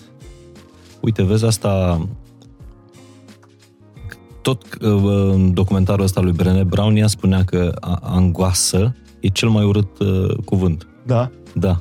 Și i-a rugat pe unii să să descrie cuvântul ăsta, cum arată angoasa și e ceva, deci, baba cloanță, Cred. ceva foarte, foarte Dar urât. și noi, dacă ne gândim la angoasă, nu pare ceva așa foarte... Eu îl văd ca o chestie foarte încălcită și foarte... Este cineva, e, e, nu, Brené Brown, mi se pare că a dat exemplu, e un tablou, nu știu ce muzeu, cu o oaie care este uh, nu mai știu, capturată de un animal de ăsta de, de pradă uh-huh. și în timp ce e ținută în gheare de animalul ăla de pradă, ești mâncată și de niște ciori. Mam. Și așa a avut da. de angoasa? Deci aia este angoasa, e ceva foarte, foarte da. dark. Da. Bun, da, ai, ai mai scăpat că nu mai transpiri așa bă, uh, cum transpirai la începutul discuției. Dar pentru că e mai, uh, m-a ajutat și uh, felul tău cam de a fi, dar și faptul că, uite, vezi, faptul că am verbalizat, uh-huh. cât de important este verbalizarea pentru exact. mine cel puțin. Acum, faptul că am spus, mă simt mai relaxat și no? va fi în felul următor. Dacă uh, o să transpir în continuare, oamenii o să știe că nu fac un infart, ci că pur și simplu ăsta este felul meu de a se, felul uh, emoțiilor mele de a se manifesta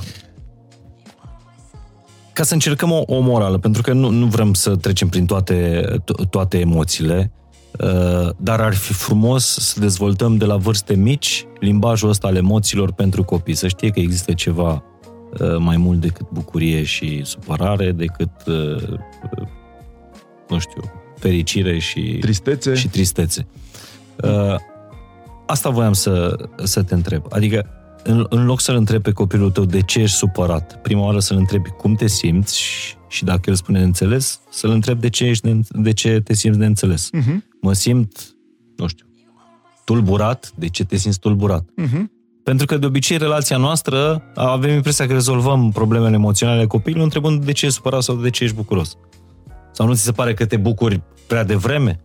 Da. E, uh, cred că e important mai mult decât asta, decât de a ști să definească 20, 30, 50 de emoții, cred că e important să înțeleagă că sunt foarte multe emoții și că e ok să le simtă pe oricare dintre ele. Cred că asta e mai important, pentru că noi avem, în general, nu doar legat de emoții, avem foarte multă rușine pe care o ducem cu noi de când suntem copii, noi generația actuală de adulți și de părinți. Avem atâta rușine încât de multe nici nu suntem conștienți, dar se vede în manifestele noastre. Și cred că dacă învățăm pe copii că e ok să simtă orice ar simți, și de aici încolo începem munca, să descoperim de ce simt așa și cum să reacționez când simt niște lucruri, cred că facem un mare pas în a-i ajuta să fie niște adulți mult mai echilibrați decât suntem noi. Că sigur, dacă întreb pe mulți, zic că da, eu sunt foarte echilibrat, că o duc foarte bine și ea, nu suntem. Suntem o generație, din păcate, știi când ziceau pe vremuri uh, al de Brucan cu generație de sacrificiu, și suntem și o generație de de sacrificiu emoțional noi, eu așa cred. Uh-huh. N-am fost învățați cu lucruri, acum le descoperim, dar să le descoperi la 40 de ani este de complicat. Dacă le înveți de mic și se spune că e ok să trăiești cu sentimentele tale care ar fi ele, cred că după aceea poți să fii mai relaxat. Întrebare uh, suplimentară aici. Unii vor spune, dacă crește niște generații de sensibili, nu sunt prea sensibili copiii ăștia, chiar așa, să se miorcă la orice, chiar așa Uh, Cum cu siguranță este o, e, e o generație mult mai uh, uh, sensibilă decât am fost noi, dar e, noi am fost la o extremă, eu nu cred că ei sunt la cealaltă extremă, dar e în felul următor, așa cum spuneam de tatăl meu, care și-a luat mamă de bătaie și nu s-a atins de noi, dar nici nu a vorbit cu noi când a avut o problemă, la fel cred că suntem și noi. N-a vorbit nimeni cu noi despre niște lucruri, nu ne-a cumpărat jucării, să spunem, și acum am ajuns în care cumpărăm foarte mult, nu le cumpărăm pe toate pe care am vrea, dar cumpărăm mult mai multe jucării decât am vrea. Copiii noștri vor cumpăra mai puține jucării și în câteva generații poate vor fi niște oameni mai echilibrați. Deci noi, ca adulți, nu putem să reparăm tot ce a fost greșit în copilăria noastră, dar putem să facem multe lucruri mai, mai, mai bune. Și spuneam că mi se pare importantă chestia asta, știi, să nu repetăm greșelile. Să înțelegem ce am greșit noi, ce s-a greșit față de noi, să nu repetăm greșelile. Cred că, fără dubii, și copiii noștri vor ajunge pe niște canapele de psihologi, da? Și vor povesti de multe momente în care noi am fost niște părinți oribili. Dar măcar să nu povestească lucrurile pe care le povestim și noi. Asta mi se pare important. Și dacă facem chestia asta, cred că putem spune despre noi că am fost niște părinți foarte buni. Fără să punem presiune pe noi. Bineînțeles. Uh, Alex, apropo de diferențele dintre, dintre generații, pentru noi uh, eșecul. Noi am fost antrenați doar pentru succes. La noi nu se uh, accepta nimic în afară de... Uneori eram certați când ne întorceam cu premiul 2 acasă. Băi, erai al doilea din clasă și era rău. Sau dacă luai premiul întâi, te întreba, auzi, da, Mihai cât a luat? Exact. Vecinul. Tot premiul întâi. A, deci e simplu, dacă l-a luat și Mihai, poate să-l ia oricine. Scuză-mă, nu e... Și atunci, hai să deschidem aici la masa de podcast, dar și acasă la voi, pe covor, conversația despre eșec. Asta e un alt uh, joc cu cartoane. Pe care le recomand de la 10 ani. E important chestia asta. De la 10 în sus. Da, deși e foarte bun de jucat și în companii, și între prieteni, mi se pare că noi, din păcate, noi, cred că în general oamenii, dar și românii în mod particular, avem niște subiecte tabu pe care nu ne atingem. Printre ele, eu am găsit trei, eșecul, banii și sexul. Decât să vorbim despre chestia asta, inclusiv vorbim despre kilogramele în plus. Asta că s-au făcut studii. Spoiler, o să vorbim despre toate trei în podcastul ăsta. Uh, dar despre astea trei nu vorbim. Și mai mult, mai, mai mult decât atât, gândește cum este construit sau cum era construit, nu, nu mai știu exact cum e acum, uh, cum am crescut noi în sistemul educațional. Te ridica în picioare și dacă spuneai ceva greșit, îți luai nota 2 sau 3 sau 4 sau da. Deci nu aveai voie să greșești. Da? Sau dacă la comentariul la română tu vedeai într-o poezie de Eminescu, vedeai un asteroid sau un marțian, te dea trei direct. Cum să, Eminescu, cum să... Mie mi se pare că la comentarii ar trebui să fie, cu cât e mai bogat acel comentariu, cu atât ar trebui să te bucur ca uh, profesor sau ca părinte care are copilul la imaginație și că vede niște lucruri pe care poate nici autorul nu le-a văzut. Um, apropo, nu, că și tu scrii lucruri, nu ți se pare fascinant când scrii o chestie și cineva îți comentează un lucru la care tu nu te-ai gândit când ai scris chestia asta, nu zici, mm. mamă, cât de tare e chestia asta, oare a vrut să scriu și n-am știut sau el a văzut altceva? Adică de asta mi se pare mișto. Și atunci, uh, conversația despre eșec mi se pare că la fel. Uh, eu am această vorbă că atunci când ne naștem suntem siguri de două lucruri. Una, că o să murim la un moment dat, sperăm cât mai îndepărtat acest moment, și doi, că o să avem parte de eșec. Nu știm dacă o să avem parte de succes cu toți în viață, dar de eșec nu, nu scapă nimeni. Fie că e eșec profesional, personal, uh, relațional, că facem lucruri pe care le regretăm, le regretăm după aceea, că spunem lucruri pe care le regretăm, avem cu toți parte de eșec. Și atunci dacă tot avem parte de el, nu mai bine învățăm să trăim cu el? Și ca să vezi cât de mare este anxietatea legată de eșec, unul dintre cartonașe uh, sună în felul următor. Dacă eșecul ar fi o persoană, cum ar arăta ea? Și de obicei când mă joc și cu copii și cu adulți, zic, băi, hai să facem împreună chestia asta. Întotdeauna, fără excepție, apropo de cum e descrisă angoasa, la fel este eșecul. Este muma pădurii. Deci nu e nimeni în stare să zică, bă, este un prieten enervant. Bă, e un prieten enervant care e mereu acolo lângă mine, știi? Nu, este muma pădurii. Eu, de exemplu, eșecul la chestia asta, când mă gândeam cum aș răspunde eu, am zis prin inițial, am zis, bă, eșecul este cel mai bun prieten al meu. După că asta în timp ce alergam, știi? După care mi-am dat seama că sunt un bou, că cine ar vrea să aibă un prieten cel mai bun care să fie eșecul. Și gândindu-mă mai mult, am zis, zic, mă, priet, eșecul pentru mine este ca în orice gașcă există un el sau o ea care face mișto de toată lumea din gașcă și spune adevărul la mișto. Adică zice de ăla că este gras fără să-i spună gras, de ăla că este leneș fără să-i spună că e leneș, știi? Și pune în glume toate uh, uh-huh. uh, lucrurile mai puțin plăcute despre noi înșine și tu râzi când auzi despre ceilalți, dar în momentul în care faci mișto de tine, mamă, te enervezi și o iei personal. Bă, că nu e adevărat, că nu știu ce, că n-are dreptate, că eu nu sunt așa, că nu și te înfierbânți foarte tare, știi? Când auzi chestiile astea și te cerți cu persoana respectivă, nu mai vrei să vorbești cu ea, o dai, nu mai o suni, uh-huh. îți ștergi numărul de telefon. După care, când te duci acasă, după un timp te gândești la ce ți-a spus chestia aia, știi, și pentru că te-ai mai calmat, realizezi că are dreptate, știi, și că e ok, și că bă, așa și poate ar trebui să schimbi ceva și cu ușor, ușor reprimește în cercul tău. Și a doua oară când face mișto de tine persoana aia, că o să facă și a doua oară, ești mult mai obișnuit cu chestia asta și poți să iei mai ușor. Așa e și cu eșecul. Când te lovește, e groaznic, adică nu mai vrei să te duci să te curse, nu mai trezi niciodată. Dar după ce ai trecut de primul eșec și ai reușit să-l procesezi, a doua oară e mai simplu. Și ce știi sigur este că va veni și a treia oară. Gândiți-vă că aceste conversații le puteți avea cu copiii voștri. Da. Și e, a, e fascinant a, să auzi... atât de relaxat despre, despre eșec. Deci, tu spui că majoritatea adulților, majoritatea copiilor spune că eșecul este baba cloanță, este o, o personalizează Comunist, cu cei mai urât. cocoșat, uh, gras, pitic. Mic, hâd. Tot. Tot. Deci toate relele, nu, nu a zis unul să zică, băi, e enervant, măcar enervant să zică. Nu, deci toate, toate anxietățile noastre le punem în eșec. Dar pe de altă parte, dacă îi întrebi uh, pe oameni despre eșec, toți spun că eșecul este necesar. Adică Sigur, din eșec da. învățăm, din eșec... Învățăm asta în corporații și peste tot. Da, domne, noi, noi acceptăm eșecul. Sigur că da, e foarte ok. Și după aia când greșești ceva, vine șeful sau cineva și urlă la tine. Păi stai puțin, am vorbit despre o chestie. Da, da, nu. Data viitoare ai voie să greșești, acum nu. Exact. Hai să tragem niște cartonașe să începem conversația despre, despre eșec. Poftim. Ce ți-a plăcut cel mai mult la tine când ai avut eșec?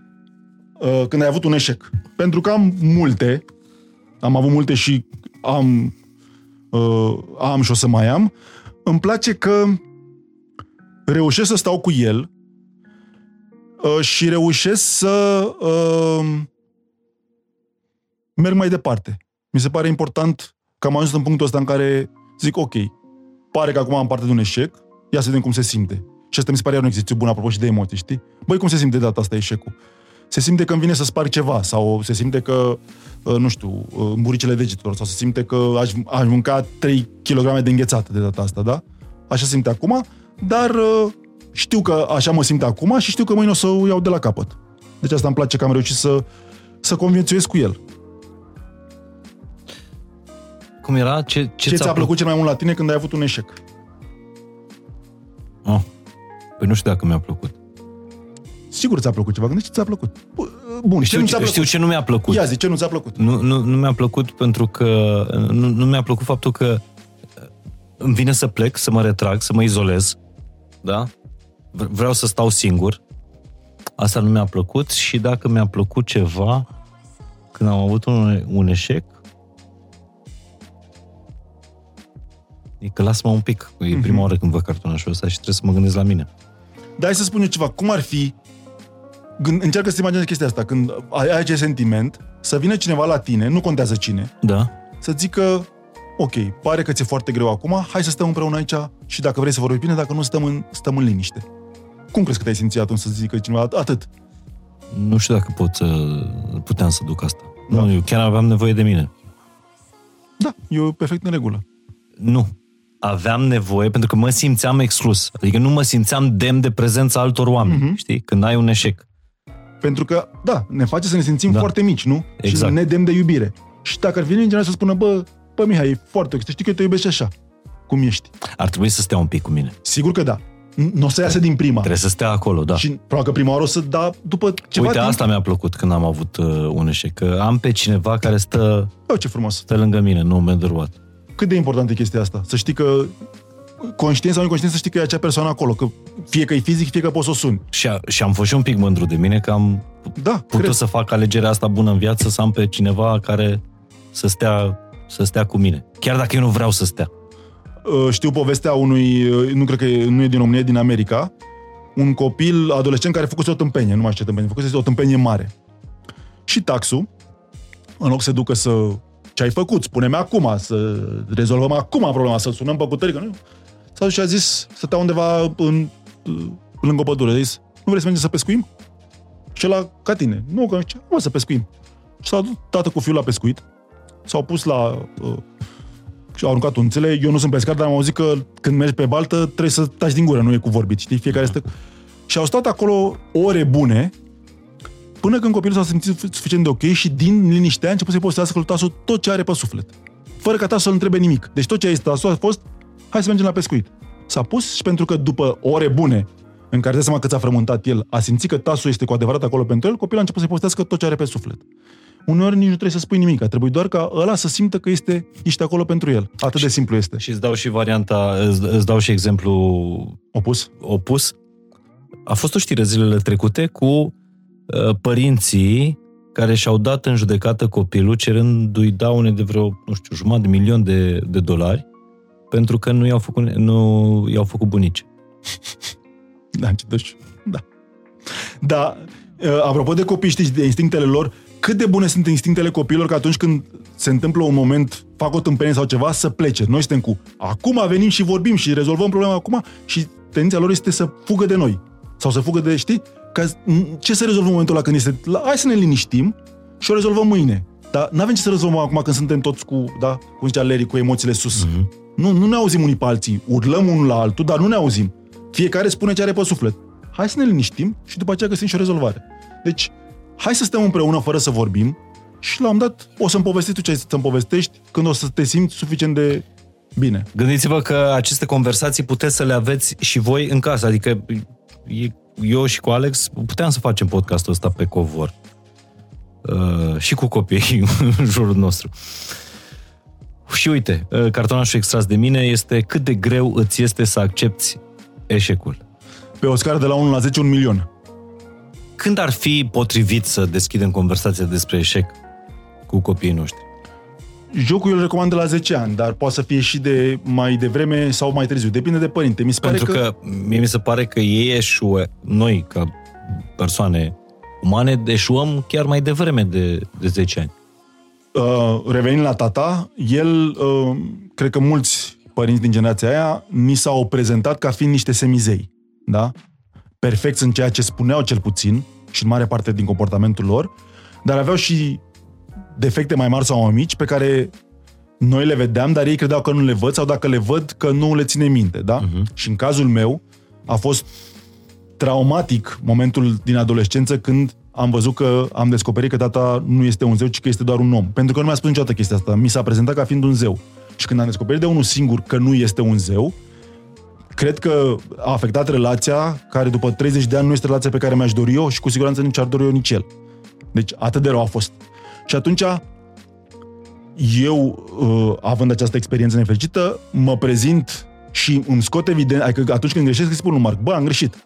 Îi spun că îmi pare rău, îi spun că am greșit și așa, poate nu greșesc să-i spun atunci, dar după aceea revin și spun chestia asta. Deci, cred că să ne prezentăm eșecurile noastre în fața copiilor este mult mai important decât să ne prezentăm uh, succesurile. Pentru că le văd pe astea. Da? Din manifestarea noastră văd. Pe când la eșec, uh, încercăm să le băgăm sub preș și de multe ori noi credem că nu văd, dar ei ne simt și văd toate lucrurile care nu uh-huh. sunt mhm. ok în casă și cu noi. Și cred că trebuie să spunem, bă, azi am avut o zi de tot rahatul, am greșit la job, am greșit față de un om, am greșit față de tine, îmi pare rău sau nu pot acum să-mi cer scuze, dar știu că am greșit. Cred că dacă facem chestia asta, îi ajutăm foarte, foarte tare. A, și apropo, apropo de asta, uh, e ok să-și cer scuze copiilor tăi? Eu cred că da. Cu siguranță. E, cred că eu cer, ok să-și cer scuze față de oricine, inclusiv copiii tăi. E... Cum îi învățăm altfel că e ok să greșească și că trebuie să-ți asumi? Dacă nu-ți cer scuze, înseamnă că n-ai greșit. Adică tu știi că ai greșit, el știe că ai greșit, dar tu nu spui că ai greșit, deci ce transmiți tu este că n-am greșit. Deci el vede, tata a greșit, dar simte că n-am greșit. Ah, deci e ok. Da? Deci asta pot să fac și eu. Este, pot să greșesc și dacă nu-mi cer scuze, este ca și cum n-am greșit. Uh-huh.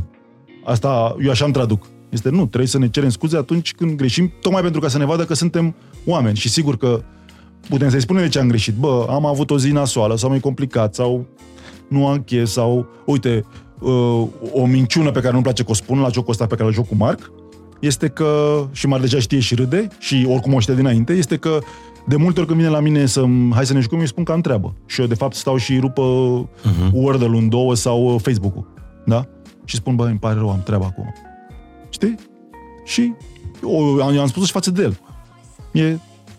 Păi hai, des, hai să deschidem uh, uh, cartoanele. Sper să ajungi miliardar de carton din jocurile astea, pentru că sunt tare, tare utile. Uh, Ia, o, să, o să vă las și o adresă de site unde puteți, un link cu site-ul unde puteți găsi Atenție, jocurile astea ale lui să, Alex. Uh, când m-am dus cu jocul ăsta... că nu sunt stocuri, nu? Sau ce vreți să zici? Nu, nu, nu. Ar fi frumos ca după ce văd oameni să mai fie stocuri, nu. Știi, apropo de cum suntem crescuți, când văd oamenii ăștia, când am fost la conferință și când văd oamenii și le povestesc, bă, uite, mai ales la adolescenți, luați-le lucruri care nu-mi plac, că eu oricum sunt la vârsta la care le pute totul. Jucați-vă cu ei și lăsați liber. A, nu, vrem ceva pe pozitiv. Și eu spun, ok, deci tocmai pentru că vă este frică de chestia asta, trebuie să vă jucați cu, cu el. Luați jocul ăsta că nu este despre nu, e, nu spune o chestie, un lucru nasol despre tine dacă spui chestiile astea și am ales special uh, acel cartonaș. A, bă, cu toți avem, mie. da, cu toți avem, cu toți avem lucruri care scriu pe aceste cartonașe care nu ne plac, da? Faptul că le verbalizăm, chiar dacă pare un lucru oribil, uh, ne ajută și pe noi și contează felul în care o spui, cu siguranță, că una este să spui lucruri așa uh, țipând la cineva, alta să spui, bă, uite, nu știu ce, hai să vedem la asta, răspundem amândoi. O persoană care nu îmi place. Păi nu-mi place de mine în momentul în care nu-mi place de unele persoane. Nu te lasă scap cu chestia asta. Asta este exact ce spuneam eu, știi? Pentru că ți-e frică să spui de cineva care nu-ți place, nu te lasă. Trezești de o persoană care păi nu-ți nu, place. că vreau să dezvolt uh, Te rog, subiectul ăsta. atunci da, te Evident lasă. că am reacții de astea. Mamă, cum e ăla, mamă, ce a zis ăla, mamă, uite-te. Uh, însă îmi, îmi dau seama că părerea mea despre persoana aia spune foarte multe despre, uh, despre mine și mă încarcă pe mine uh, negativ. Uh, stai așa, să vedem ce am făcut weekendul ăsta și de ce nu mi-a plăcut în acest weekend. La cafenea, de exemplu, a, a intrat cineva pe care îl și știu, dar mă rog, era client, adică nu e prima oară când l-am, l-am văzut acolo. Eu am intrat după el la baie și nu trăsese, nu trăsese apa, știi? Și nu i-am, nu i-am zis chestia asta, n-am avut curajul să-i spun chestia asta. Deși îl cunosc, dar nu știu, am avut teama asta, bă, nu e momentul, îi stric conversația, îi stric... Uh... Asta e o chestie măruntă. Mă asigur că sunt persoane care nu-mi plac. Ia să vedem. Vrei să-ți mai zic? Dacă vrei tu, îți zic eu până te mai gândești Așa tu. zim. Uh, dar sper să lași asta, uh, că mi se pare importantă. Ce, să las să nu tai? Tăcerea. Nu, tăcerea care a fost cât ai gândit tu. Că mi se nu, pare nu importantă, știi? editez la modul ăsta podcast. Uh, hai să povestesc eu. Am venit, ai văzut când am venit aici, am venit cu două pungi, cu toate cele 12 jocuri, destul de pline pungile, știi? Când am intrat la jo- voi- jos la voi în clădire, domnișoara de la recepție de jos i-a zis, urc și eu la uh, Radio Zoo. Și s-a uitat la mine, așa un pic, nu știu să facă, dar, dar eu am interpretat ca și cum s-a uitat la mine ca la un delivery boy. Nu știu dacă s-a uitat, asta am interpretat, știi cum e, că ce vrei tu să transmiți, ce transmiți cu adevărat, că da. are legătură cu mine. M-am simțit atât de prost, deși n mi se pare, n-am niciun fel de problemă cu da, știi? M-a făcut să mă simt inferior, cum spuneai tu, știi? Da.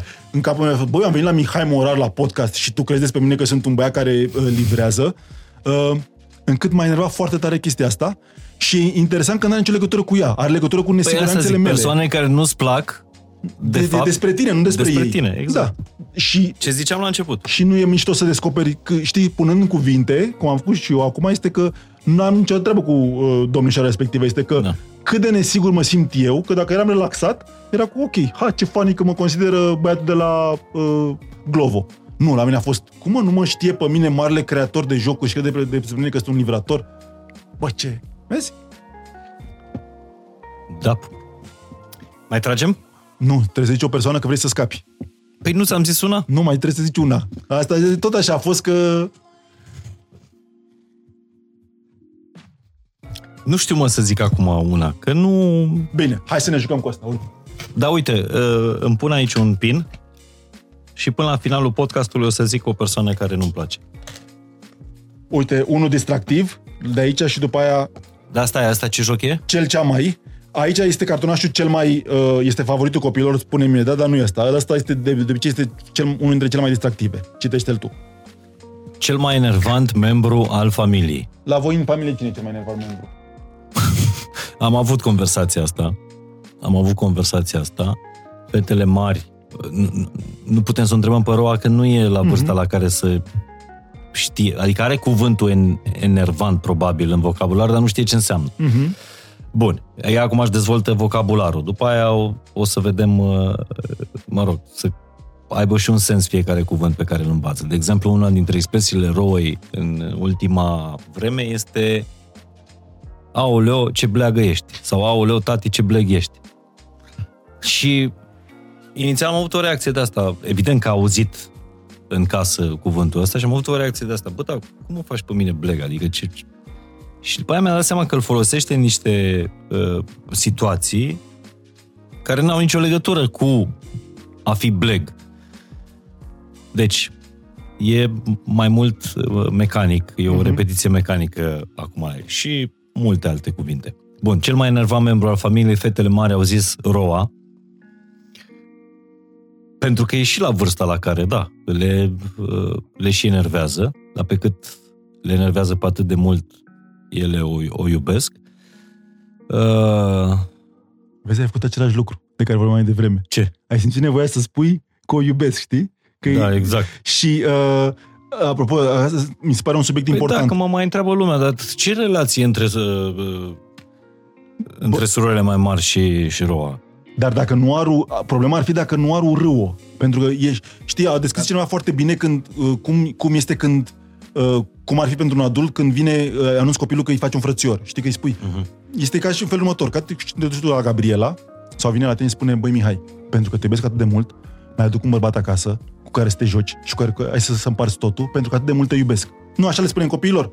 Pentru că, pentru că ei sunt, ce, mai ales când e unul singur, da? Dar în cazul lor sunt gemene. Deci ele au fost centrul universului vostru. Da. Și la un moment dat voi le-ați spus, uite, pentru că din dragostea noastră și din dragoste pentru voi, mai facem încă un copil. Și inconștient, nu e vorba de conștient, în capul lor a fost, unu, dar ce noi nu suntem de ajuns, dar ce avem nevoie, dar vine aia să ne ia atenția și nu știu ce, deci ura pe care o simte, și nu e un cuvânt pe care îl folosesc uh, ușor, asta simte. Ura pe care o simte copilul mai mare pentru fratele sau sora mai mică este cât se poate de firească și n-ar trebui să o negăm. Sigur că nu trebuie să o încurajăm, trebuie să vorbim, dar trebuie să lăsăm pe copil să uh, poată să spună chestia asta.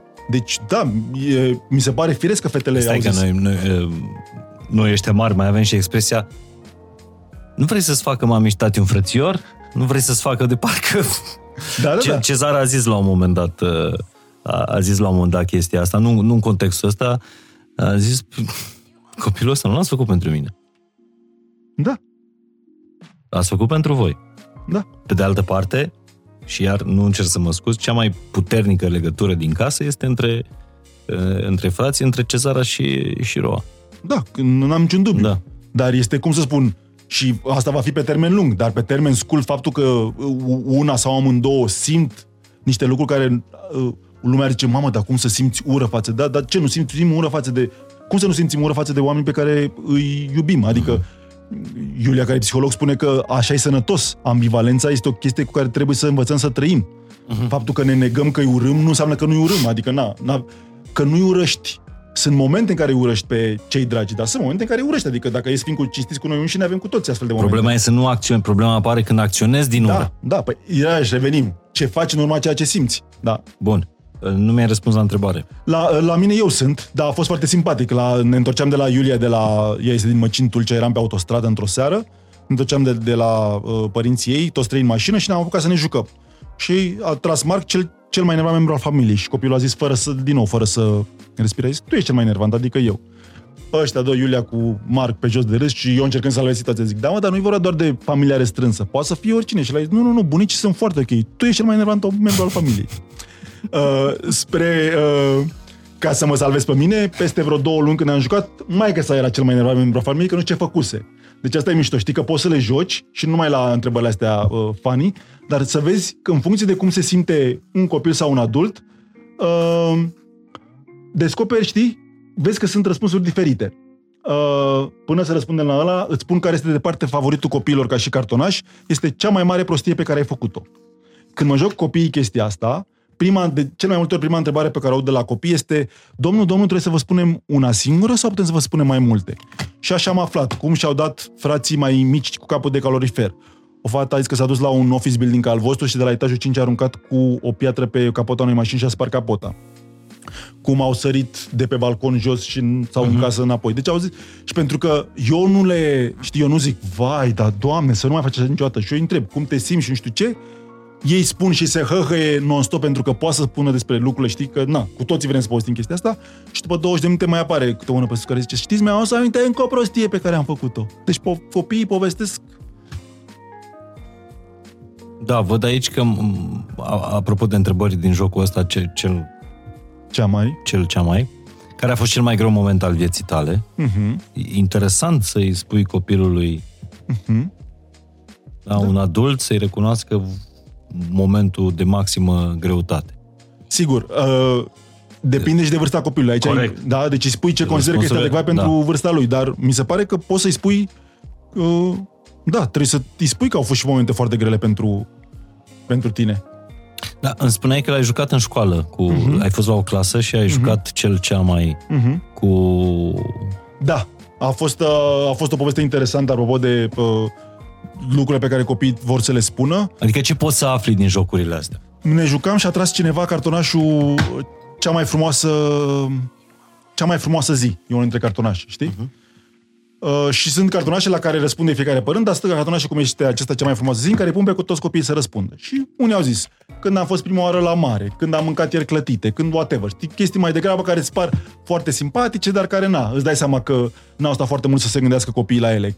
Când am luat nota 10 la teză sau mai știu eu ce. Aici lucruri care nu-mi plac dacă asta caut. Nu place să... Uh, un, pe, un pic de OCD? Da. Um, și am ascultat, nu știu, 15-20 de copii și l-am dat să a ridicat un copil, țin și acum, mai grăsuț așa. Erau 7-8 ani, cred că aveau. S-a ridicat și s-a uitat la mine și a zis cea mai frumoasă zi este când s-a întors mama de la muncă din Italia. Și stăteam în prima bancă și m-am sprijinit de bancă ca să nu cad la propriu. Mi s-au mai picioarele când am auzit. Deci, te seama, toți erau cu faptul că s-au dus, le-a cumpărat, au fost la Disney, nu știu ce, și pentru copilul ăla era că s-a întors mama lui de la muncă și că putea să petreacă timp cu ea. Ca, continuăm, na, na, na, trage cineva uh, din jocul uh, o emoție, din lucruri care nu-mi plac, o emoție pe care nu-mi place să o simt. Să iau notă mică, să mă certe mama, chestii foarte triviale, da? Fiecare zice, Angel era la băiatul ăsta, se ridică în picioare și zice, nu-mi place ce simt când pleacă mami în Italia. Deci mi-au dat lacrimile. Pur și simplu. Și a fost cu... Îmi venea să mă să le iau în brațe, dar mi s-a părut că na, un străin care se duce să ia un copil în brațe nu e cel mai uh, bun lucru, dar asta îmi nevoia să fac. Și de seama cât de traumatic este pentru copil și că din astfel de momente îți dai seama că nimeni nu vorbește cu el și cu ei în general despre lucrurile astea. Și doar crede că sunt copii că ei nu realizează. Și că fă, poate sunt convins că mama aia nu s-a dus de bucurie, da, în Italia. Ce clasă că, era? Cred că a doua sau a treia. Da, da? e nasol că nimeni, nici în familie, nici în școală nu vorbesc, nu vorbește Și îți dai seama că de la chestia asta, cât ai putea să vorbești, și încă o dată, eu nu aveam cum să rezolv, sau copilul să rezolve prin faptul că a verbalizat, dar lăsându-l să vorbească și să spună durerea acolo, nu, nu poate să-i facă nimic rău. Nu poate că să-l ajute. Să... Și cât de frumos ar fi să poată să-i spună, și sper că o face, să-i spună mamei lui, îmi este foarte greu când pleci. Da? Că poate, știi cum e, că poate prima oară pleacă de nevoie, a doua oară pleacă de nevoie, dar poate a treia oară ar pleca că ar mai vrea, nu știu, o mașină în plus și poate dacă copilul ar spune, mami, mi este foarte greu când pleci și mă lași singur, sau mă lași cu bunica, poate n-ar mai pleca și după a doua mașină. Dacă are opțiunea asta, că dacă nu are, nu contează. Dar dacă are, și copilul ar putea să verbalizeze, poate ar ajuta pe toată lumea chestia asta. Da, de e foarte important să știm întotdeauna părerea copiilor noștri despre acțiunile noastre, adică să participe la consiliul ăsta de, uh, de familie. Eu am un prieten care uh, era pe care să deschidă un restaurant în străinătate și în ziua în care să semneze contractul de închiriere a spațiului, a vorbit la telefon, era plecat de vreo săptămână din țară, a vorbit la telefon cu fică sa, avea câțiva ani pe vremea aia, și fică sa i-a zis, tati, mi-e foarte dor de tine și eu nu vreau, eu vreau să vii la mine. S-a pus pe bordură, a anulat întâlnirea și s-a întors în țară. Și visul lui, cel mai mare vis al lui personal, era să-și deschidă un restaurant în străinătate. Și ajunsese în punctul ăla după ani de muncă în care avea și banii, avea și cunoștințele, avea tot ce trebuie. Foarte frumoasă povestea. Hai să ne închipuim fata, uh, am văzut un exercițiu foarte frumos.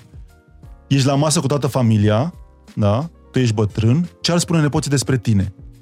Te seama ce poveste bătrân fiind, cum o să le pozească fata asta, fata lui, cum o să le pozească copilul ei. Bă, știți ce a făcut tata pentru mine? N-a deschis un restaurant. Cât de frumoasă e povestea asta? Că putea să fie, bă, tata a deschis un restaurant în străinătate și a făcut milioane și eu m-am dus și am studiat nu știu ce și la la la nu prea l-am văzut, că n-avea timp săracul, trebuia să stea la restaurant ca să facă bancă. Dacă nu stai la restaurant, știm că te fură aia de te îndoaie, da? Asta acolo, dar mi-a dat foarte mulți bani, versus, știi ce a făcut tata pentru mine? N-a deschis un restaurant. Cât de frumoasă e povestea asta. Și cât de emoționantă. Uite, dacă pentru momentul ăla, cel puțin că nu-l cunoști și nu știu cum da. se gândă, dar pentru momentul ăla, dacă am dat momente, ăla a fost cel mai bun tată atunci. Deci poți să faci lucruri pentru copiii tăi și poți să nu faci lucruri oh, da. și e tot pentru copiii tăi. Cu siguranță.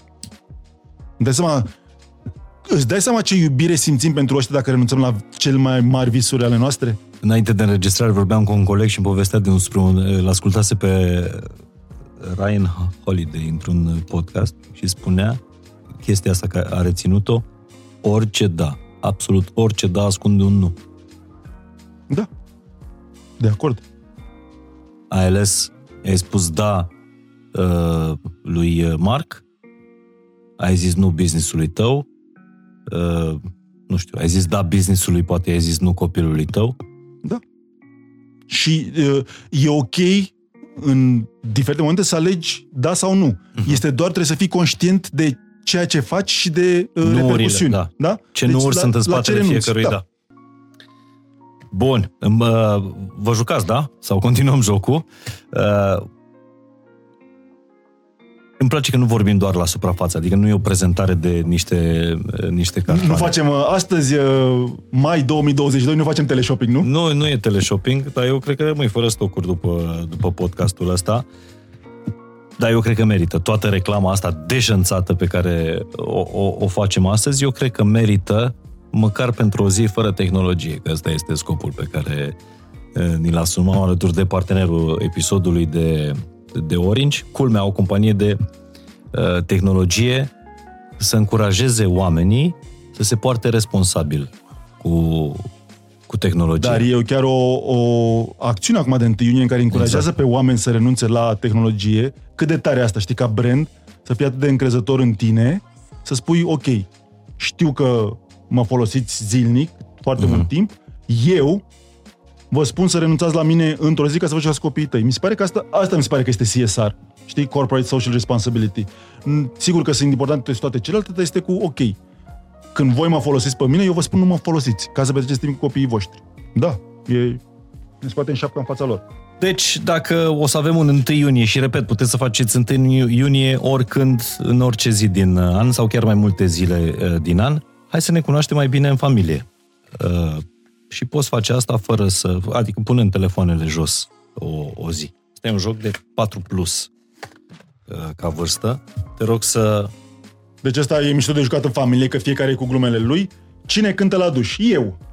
De, e singurul loc în care pot să cânt să mă simt relaxat, pentru că mi se pare că nu am uh, uh voce. Mi s-a părut, știi, uite, mai spun o chestie ce, mi, ce îmi place mie, uh, extrem de subiectiv că n sunt cartonașele mele, dar ce îmi place mie la aceste cartonașe este că de la un cartonaș gen Cine cântă la duș, ajungi să povestești lucruri care nu au nicio legătură. Bun, uh, fain jocul ăsta. Deci să ne cunoaștem uh, cât de bine ne cunoaștem în familie și o să descoperim niște lucruri, păreri, uh, percepții ale, ale copiilor voștri wow, pe care nu aveți cum să le descoperiți altfel. Nu aveți cum, pentru că mm, jocurile astea exact asta fac. După câteva întrebări, lasă măștile jos. Și nu ne las personal. Când vă povestesc ei lucruri, chiar da. dacă sunt dureroase pentru voi, gândiți-vă că ei, ei simt nevoia să vă spună chestia asta și luați-o ca pe o, o, un motiv de mândrie pentru voi. Au atât de multă încredere încât se pot deschide în fața voastră să, să vă spună lucruri care nu le plac la voi, pentru că știu că și dacă fac chestia asta, voi o să fiți ok. Mie mi se pare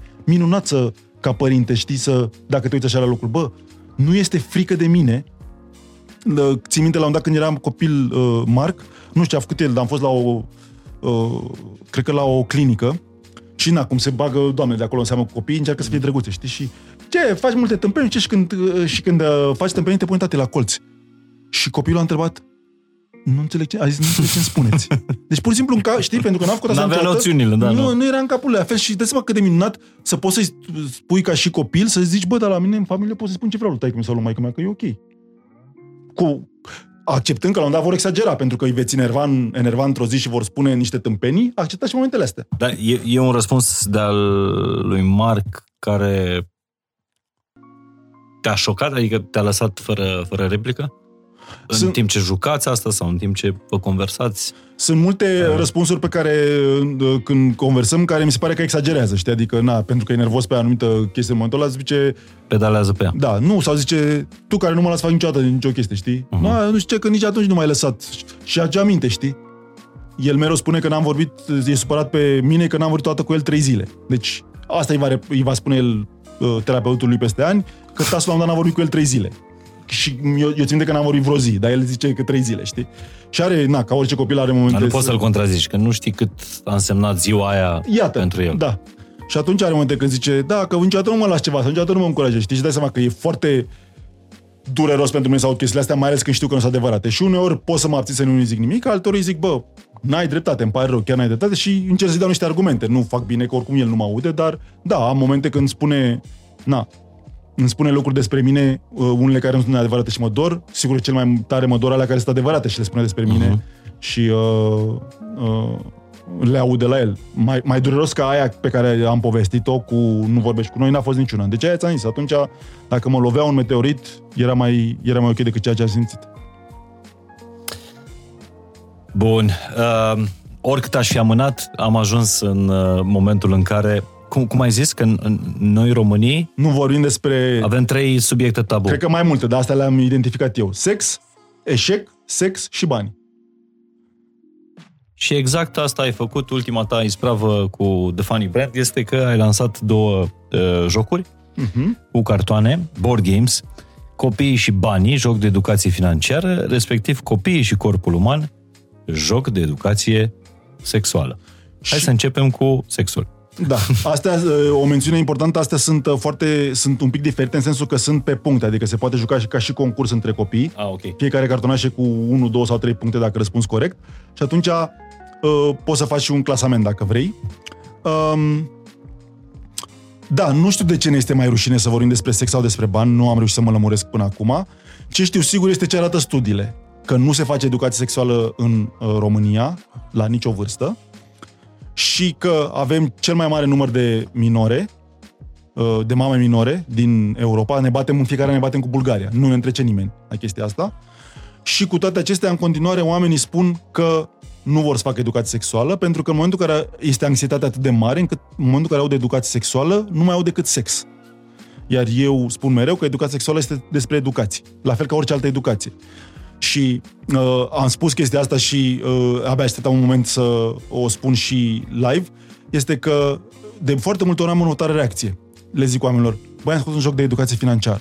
Bravo, tat, bravo. Zic, educa- educație financiară, 7-12 ani. Băi, era nevoie. Noi n-am știut ce să facem cu banii și uite, investi pe copii, cum să fie, să economisească, nu știu ce. Bravo, era nevoie. Și odată cu educația financiară vine am și... Am făcut și un joc de educație sexuală. Băi, nenorocite, tu vrei să ne înveți copiii cum să facă sex. Băi, dar nu vedeți că e o ruptură aici? Adică, când vine vorba de educație financiară, înțelegeți că e vorba despre economisire. Când vine vorba de educație sexuală, de ce nu înțelegeți că este vorba despre sănătate, în primul rând? Nu. Ne înveți copiii să facă sex. Tu asta vrei. Tu ești cu toți ăia LGBT-ul păi dacă... tăi, cu gay și cu toți ăia și asta vrei tu să faci. Păi dacă educația financiară e despre economisire, în primul rând, că doar nu înveți cum să facă bani, uh, de ce educația sexuală ar trebui să fie despre destrăbălare? Pentru că anxietatea este atât de mare încât ei nu mai au de educație, au doar sex. Uh, foarte important de spus despre jocul ăsta, de la început, că este, un, este o lecție de anatomie foarte frumos realizată, foarte distractivă și extrem de important, foarte adecvată vârste recomandate, adică 7-12 ani. Îi văd 7-12 da, ani. Deci nu, nu învață nimic pe uh, copii, nu are nimic pornografic în, în el uh, jocul ăsta. Uh, și sunt studii care arată că, de exemplu, în Olanda, da, care uh, multă lume ce se gândește la Olanda se gândește numai la uh, marihuana și mai știu eu ce, în Olanda, unde se fac, încep de la vârste fragede, de 7-8 ani, cu educație sexuală, uh, își încep copiii viața sexuală mult mai târziu, își aleg partenerii cu mai multă grijă și sunt mult mai atenți și se protejează mult mai bine, uh, astfel încât să evite astfel de uh, sarcini nedorite. Îți dai seama cât de traumatic este pentru un copil de 12 ani să rămână gravid? E închipuiți pe fetele tale, sau eu pe marca al meu, aflând că, da, au făcut sex, deci nu ne dorim, în primul rând că e acest lucru traumatic, da? Că fac sex de la o vârstă mică. Dar s-a întâmplat chestia asta și peste asta mai vine și faptul că au rămas gravide sau că Marc urmează să fie tată. E ceea ce, sigur că se poate întâmpla din niște accidente, dar nu mai bine dacă să, să știe lucruri dinainte, nu mai bine să le povestească cineva că sexul este o chestie pe care o fac adulții și mai degrabă oamenii care uh, se uh, iubesc, care au o relație. Uh, scuză-mă, asta mai vreau să spun. Jocul l-am dezvoltat ca și jocul cu uh, copiii și banii pe care l-am dezvoltat împreună cu niște uh, specialiști din bănci. Uh-huh. Jocul de educație sexuală l-am dezvoltat cu uh, Iulia și cu alți psihologi care au făcut ore de educație sexuală în școli și toate informațiile sunt verificate de medici ca să fie uh, să aibă acuratețe. Și apropo de uh, educație sexuală, la un dat când Iulia făcea Iulia, uh, educație sexuală în școli, s-a dus la o clasă de, uh, cu partenera ei, s-au dus la o clasă de uh, adolescenți, cred că erau 7 sau 8 să facă educație sexuală și la un dat i-au împărțit pe băieți și fete ca să le povestească despre corpurile lor diferite. Și le-a nimerit cu băieții. Și l-am dat pentru că băieții au rămas singuri, unul care era mai curajos a întrebat, bine, bine, doamnă, dar spuneți și mie, când o să știu că sunt pregătit să fac sex? Și le-a zis, uite, în momentul în care o să poți să stai, cum stăm noi acum pe lumină, cu partenera ta sau cu viitoarea parteneră și să vorbiți despre ceea ce urmează să se întâmple, o să știi că ești pregătit să faci sex. Și s-a uitat la Iulia și a zis, deci doamne, că eu cred că în cazul ăsta nici tata nu e pregătit să facă sex. și așa este. Nu? Câți dintre noi putem să vorbim relaxat despre chestia asta? Cu toți avem, simțim o chestie în stomac, pentru că n-a vorbit nimeni cu noi, era o chestie și avantajul părinților noștri, dacă putem spune așa, deși a fost greșit și pentru că ei nu au vorbit cu noi, este că noi nu aveam surse de informații. Aveam niște reviste din străinătate și eventual niște manuale de biologie și atât în ziua de astăzi să alegi să nu vorbești cu copilul tău despre un subiect oricare ar fi el, când acea informație este la un click distanță și mai mult decât atât, fake news-ul este la un click distanță, mie mi se pare uh, pur și simplu, nu știu, greșit. Și uh, mai e ceva, ok, suntem o generație de, de pudibonzi, uh, uh-huh. pentru că așa, așa am crescut. Uite, jocul ăsta e o foarte, un foarte bun pretext ca să deschizi conversația. Pentru că noi de asta avem nevoie ca, ca părinți. Dacă ne rușine sau dacă ni se pare exagerat, de asta avem nevoie. De, un, de, o, de o scânteie. Jocul ăsta este o uh, scânteie. Uh, și mai mult decât atât, dacă ți este, chiar ți este complicat, că poți să înțeleg că ți este complicat să vorbești ca părinte, da? Pune jocul acolo și lasă-i pe copii și pe, prieten, pe copilul tău uh-huh. și cu prietenul să se joace împreună. Că e, te uiți înainte pe cartonaș și eu îți spun că este safe, dar te uiți tu pe cartonaș uh-huh. ca părinte să vezi că nu e nimic greșit acolo și lasă-i, lasă-i să se joace între ei.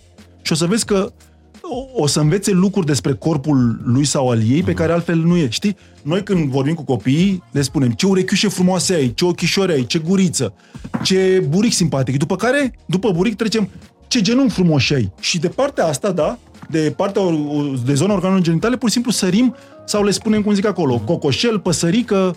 Eu l-am dat scris pe blog că noi, din păcate, n-am putut să-i oferim copilul nostru decât un penis. N-am putut să-i oferim un cocoșel sau altceva. Știi că mulți părinți sunt cu astfel de denumiri. Sau acolo e un cartonaș în care cum se fac copii, dacă crești o fermă de, dacă îți faci o fermă de berze, dacă poți să uh-huh. faci copii, știi? Mi se pare important să înțeleagă lucrurile astea, în același timp în care în fiecare cartonaș care are legătură cu sexul spunem și că acolo spunem că sexul este o chestie pentru adulți și care se face între oameni care se iubesc, da? Adică nu e nimic, dar e... Cum da. să-i spui unui copil că aduce barza când el dă click și vede că, adică, pe lângă că îi, uh, îl minți, zic, bă, tata mă minte, dacă mă minte cu asta, cu ce mă mai minte? Da? Și de ce nu-mi spune? Adică ce e greșit? Și uite așa devine un subiect tabu, pentru că îl facem noi tabu, nu pentru că este el. Și gândește-te că ești cel mai potrivit părinte. Uh, nu. Greșit. Ești cel mai potrivit om din lumea asta să deschizi această conversație cu copilul tău. Dar tu... Nimeni nu o va face mai bine și nimeni nu poate înțelege mai bine și nimeni nu știe să-i vorbească copilului tău cum știi să-i da, vorbești uite, tu. bănuiesc că sunt foarte mulți uh, oameni care se gândesc așa, bă, pentru tată de fete e mai complicat. Și probabil că este, nu știu, că n-am decât un băiat. Dar pentru tine ca tată de fete, n-ai vrea când fetele tale vor hotărâ că și-ar dori să facă chestia asta, n-ai vrea să simtă suficient de confortabil să vină să vorbească cu tine, să întrebe, băi, tată, uite, aș vrea să sau dacă nu cu mine, dacă nu se simtă cu confortabil sa. cu mine, cu, cu maică sa. Dar nu, nu, nu ți-ar părea rău? Adică eu simți că am, am eșuat ca părinte dacă s-ar duce să vorbească cu altcineva.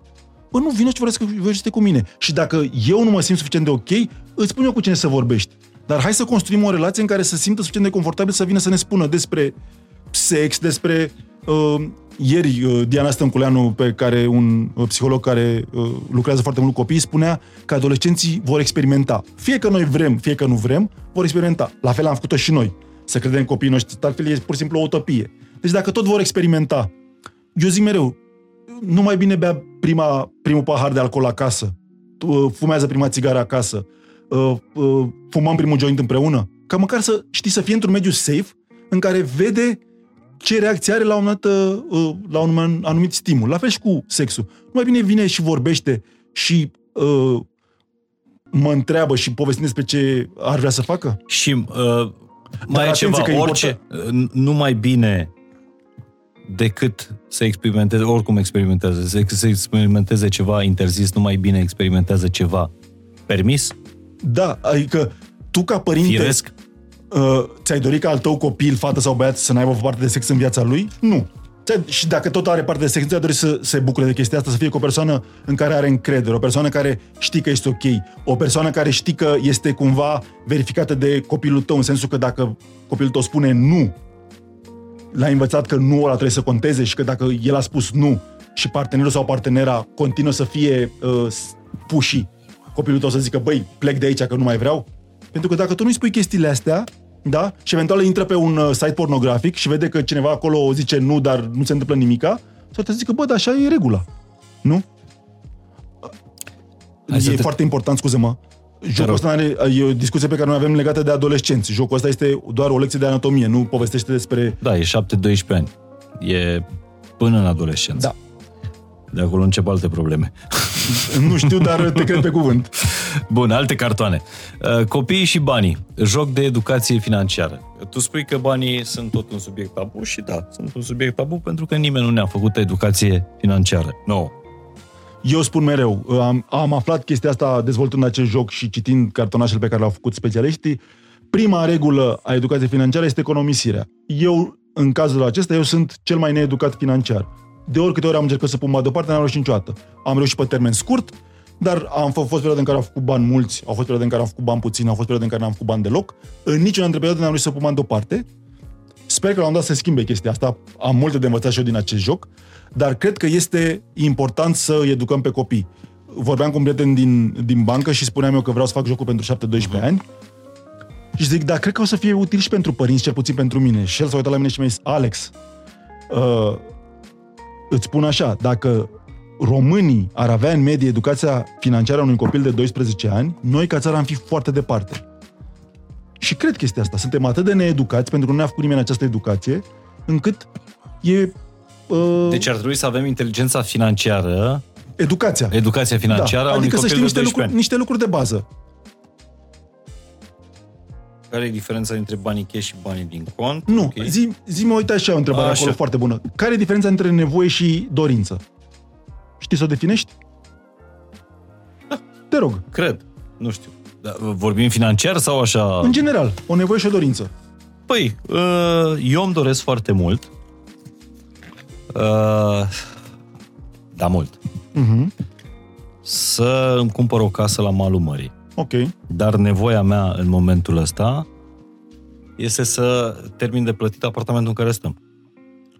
Deci nevoia este, acum fac pe doctor, deși Da. nu sunt, nevoia este să ai un acoperiș deasupra capului, N- Nu, să fie al meu acoperișul ăsta pe care ăsta să fie al meu, adică să mă da, iau dar eu de spun, plătit nu, niște nu rate. spun în cazul tău. Nevoia unui om este Da. de acoperiș deasupra capului. Exact. De acolo că sunt trei camere, două băi, malul mării, este Exact. dorință. Adică cu toți avem nevoie să Exact. Da? Uh, și e foarte important pentru copii să înțeleagă că, sigur, avem nevoie să mâncăm, da? Uh-huh. Că uh, mâncăm uh, la un restaurant scump sau înghețat de nu știu care, aia este dorință. Și că e foarte ok să ai dorințe. Nu spune nimeni că nu e în neregulă, că pentru asta muncim, nu să ne uh, avem, să ne putem uh, asigura nevoile, as, nevoile ni le asigurăm, dorințele ni le împlinim. Dar trebuie să facem diferența între ele. Pentru că dacă tu ai crede despre tine că, casa la, că această casă la malul mării este nevoia ta, ai zice, bă, fără ea nu se poate. Deci trebuie să fac totul. Pe când dacă înțelegi că este dorință, zici, bă, ok. Dar dacă este o dorință, poate nu, nu încerc să o împlinesc anul ăsta. Poate anul ăsta am chestii mai importante de făcut și poate stau sau faci ca prietenul tău. Restaurantul nu era o do- nevoie, era o dorință. Da?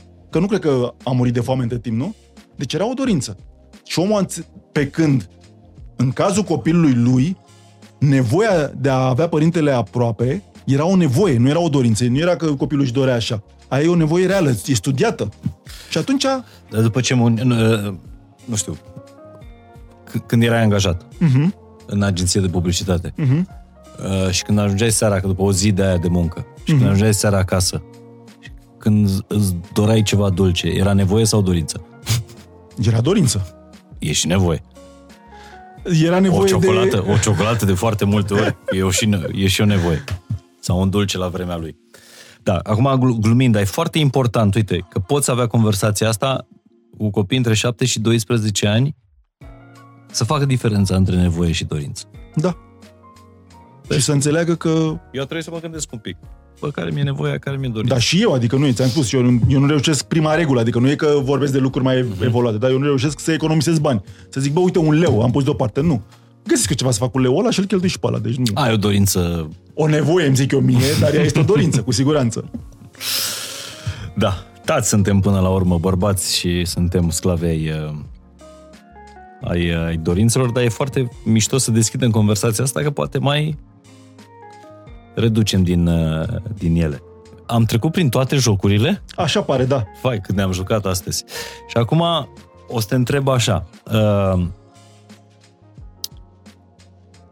tu încerci să-i faci pe părinți și pe copii să stea împreună pe covor, să se joace, dacă se poate fără, fără telefon mobil, cel puțin, dacă nu o zi, măcar o oră, o jumătate de oră uh, într-o seară, uh, în vremea în care mulți părinți vin către copii și spun hai mă că ești mare deja, mai ești, mai ești la vremea la care să te joci, la vârsta la care să te joci, Eu cred că jocul și joaca n-ar trebui să dispară din viața noastră niciodată. Mi se pare foarte trist un adult care nu se joacă. Și care nu vorbește doar de joacă că se duce el o dată pe săptămână seara să joace fotbal cu prietenii, nu, care nu se prostește. Mi se pare că nevoia noastră de a... Este, asta este o nevoie. Joaca este o nevoie pentru fiecare dintre noi.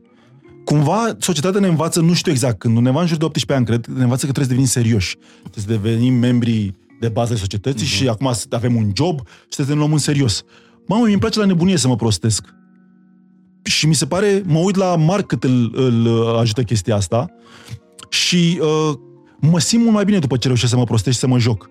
Sigur că de, de multe ori mă urnesc greu și n-am chef și, cum ziceam mai devreme, uh-huh. mă păcălesc pe mine că am alte lucruri de făcut. Dar când intru în joc, băi, atât de mișto senzația asta, că mă duceam cu Marc în parc, erau foarte puțini părinți care se jucau bă, da, cu copiii, dar părinții, adulții care se jucau cu copiii, erau în jurul lor, era ciorchine de copii. Pentru că cum naiba să nu vrei să te joci cu un adult uh-huh. care se coboară la mintea ta și care poate are mintea mult mai creativă, știi, și care te lasă, îți oferă suficient de mult spațiu în care să fii tu însuți sau tu însă să faci ce vrei fără să te stresezi că trebuie să faci lucrurile corecte sau bine sau elegant sau mai știu ce. Nu, ne jucăm pur și simplu. Ne jucăm și ne distrăm, că durează 5 minute, că durează 10, că durează o oră, că durează două. Momentele astea sunt momentele împreună în care ne conectăm și n-am niciun dubiu că acestea sunt momentele de care copiii noștri peste ani își vor, își vor aminti. Da, eu chiar, chiar ziceam asta, că eu uh, încurajez uh, mai degrabă joaca decât jocul, pentru că uh, jocul e pe, uh, Reguli. pe puncte, pe reguli, pe... Uh, tu ești primul, iarăși se naște competiția și așa mai departe. Jo- jocul e un substantiv, joaca e verb Uh-huh. și joaca e o, e o mișcare, știi? Nu... Da, și, Și uite uh, câte lucruri putem afla prin joacă. uh, americanii au găsit un denumire, e free play, zic ei. Free play în care nu există reguli. Ne jucăm, pur, ne jucăm de dragul jocului. Știi? Este jocul, ești tu. Uh-huh. Este joacă. Este cum ieșeam noi în uh, fața blocului Da, și ne da. strângeam, da? Sau mergea unul care ieșea primul și a luat toată scara de sus până jos. Tanti, nu știu care, lăsați pe cutărică la joacă. Așa ar trebui să facem și acum, așa ar trebui să facem asta ca adulți. Și mi se pare că ar trebui să facem copiii noștri și ar trebui să facem între noi adulții. Cât de mișto e când vezi niște adulți la un restaurant sau la undeva râzând în hote, pentru că într-un fel sau altul se joacă, da? Îți mulțumesc mult de tot, uh, Alex. Nu mai, nu mai lungim, pentru că îi lăsăm pe oamenii ăștia să se, să se joace și așa v-am promis că, uh, mă rog, manifestul acestui podcast e un uh, 1 iunie fără tehnologie. Sper că nu v-am ținut captivi în tehnologie cu podcastul ăsta. Frumos ar fi fost să-l vadă toată familia și să se joace odată cu noi, pentru că până comanzi cartoanele astea mai, mai durează cu livrări, cu așa mai departe. Dar Dacă, dacă le sunt- comandă Câte cartoane sunt? o- în fiecare joc sunt 80 de cartonașe, mai Deci puțin... ori- O, s- în 8 jocuri sunt câte 80 de cartonașe, în 4 jocuri sunt câte 50 de cartonașe. Cumva peste o mie de întrebări, că Da. Da. Până acum sunt 1000 de întrebări. nu are legătură cu copiii, deși, mă rog, din jocurile astea se pot naște copii. Așa este. Uh, Dar asta e un joc de, uh, sunt jocuri de cupluri, nu? Uh, ultimul test o relație, un joc foarte simpatic, cu întrebări pentru ea și pentru el. Da, e foarte tare asta. Asta cu întrebarea pentru el, una dintre întrebări este ce o culoare a ochii partenerii și o spun mereu că bărbații o să răspundă frumoși.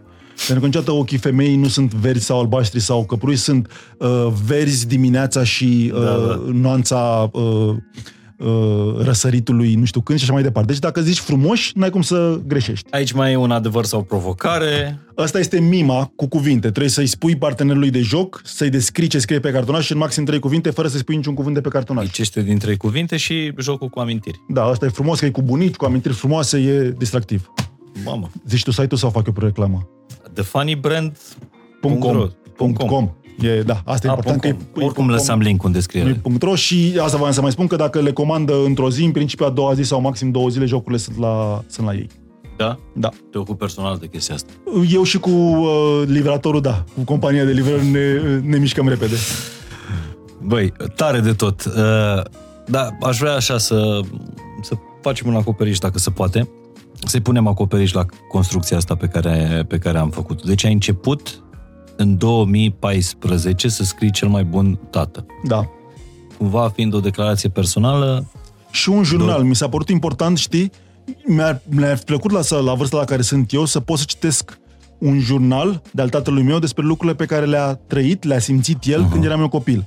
Și mi se pare că, pentru că nu mai există jurnal scris sau sunt foarte rare, uh-huh. m-am gândit că undeva într-un colț al internetului o să rămână acest blog și că ar fi mișto, pe, va fi mișto pentru Mar să-l citească ca și adolescent, să-l citească la 20 de ani, să-l citească la 30 de ani, să-l citească când va fi tată, să-l citească la 40 de ani, pentru că sigur va vedea lucrurile diferite în funcție de vârsta lui. În afară de documentarea asta, care ți se pare că e cel mai mare câștig pe care l-a avut Marc, copilul tău, din misiunea asta ta, cel mai bun tată? Cred că uh, scriind lucruri am putut să devin conștient de mult mai multe lucruri despre mine. Și devenind conștient de mult mai multe lucruri despre mine, și bune și rele, cred că am încercat să fiu un tată mai bun pentru el și sper că în unele momente am și reușit. Frumos. Am lăsat un pic de tăcere pentru că vreau să-și răspundă și, și ascultătorii la asta.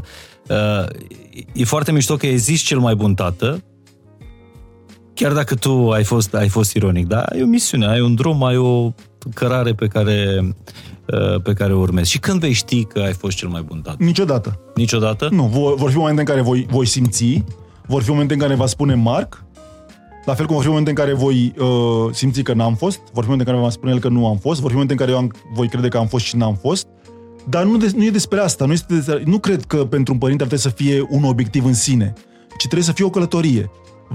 Vreau să încerc să fiu cel mai bun tată. Și știu când o să știu sigur când n-am fost, uh-huh. o să intuiesc uneori când, a, când uh, uh, am fost, dar măcar nu o să mă culp pe o ureche. O să știu că trebuie să fac, să încerc în fiecare zi, revenind la metafora cu burtarul. Și că nu, că, ce faci tu când nu mai știi ce să faci? În relația cu copilul tău. Mi-au o pauză. Sau îl ascult pe el. Mai am o poveste frumoasă. Uh, Iulia mi-a povestit-o. A făcut un curs, făcea și face în continuare cursul de parenting și la un moment a venit o uh, doamnă la ea după ce a făcut cursul de parenting cu Iulia și a povestit următoarea întâmplare. S-a dus acasă la ea și i-a zis, uh, a venit într-o zi băiatul adolescent și a povestit că a fost cu prietenii lui și a furat ceva dintr-un magazin. Și femeia a zis că, na, ca prima reacție a fost să-i zică că este toate cele, că e rău, că nu e așa l-a crescut ea, la, la, la. Dar și-a adus aminte că la un curs de parenting a zis o femeie, i-a zis niște chestii să, pe care trebuie să le facă, din care nu-și mai aminte nimica, dar și am mai zis atunci că dacă nu știi ce să faci ca părinte, cel mai bun lucru pe care poți să-l faci este să taci din gură. Și pentru că n-ai ști ce să zică, a tăcut din gură. Și că așa cum am făcut noi mai devreme și am stat în liniște, pentru că a stat suficient de mult în liniște, la un dat copilul a zis că știe că a greșit și că ar vrea să repare chestia asta și că nu vrea să apeleze la prietenul lui, dar că ar vrea, dacă e de acord mama, să meargă cu el să restituie ceea ce a furat. S-a dus mai sa cu el, a dat copilul, nu știu dacă a plătit amendă ce era, nu știu ce, dar tot s-a întâmplat, s-a terminat cu bine, doar pentru că ea a fost în stare să tacă din gură, să nu-i spună ce venea să-i spună, ci să tacă din gură, să lase pe copil să-și găsească soluția. Deci când nu știu ce să fac și sunt enorm de multe momente, aleg să stau acolo, ori zic, băi, nu știu ce să-ți răspund, nu știu, chiar nu știu, nu știu ce să fac, nu știu ce să răspund, sau dacă nu vreau să fac chestia asta, tac, pentru că în acea liniște, cu siguranță Marc va spune ceva și de foarte multe ori Dacă are o problemă pe care nu știu să rezolv, Marc și orice alt copil își va găsi singur problema. El nu vine la noi pentru rezolvare. El vine la noi pentru validare. Pentru că noi să-i spunem într-un fel sau altul că e ok așa cum este.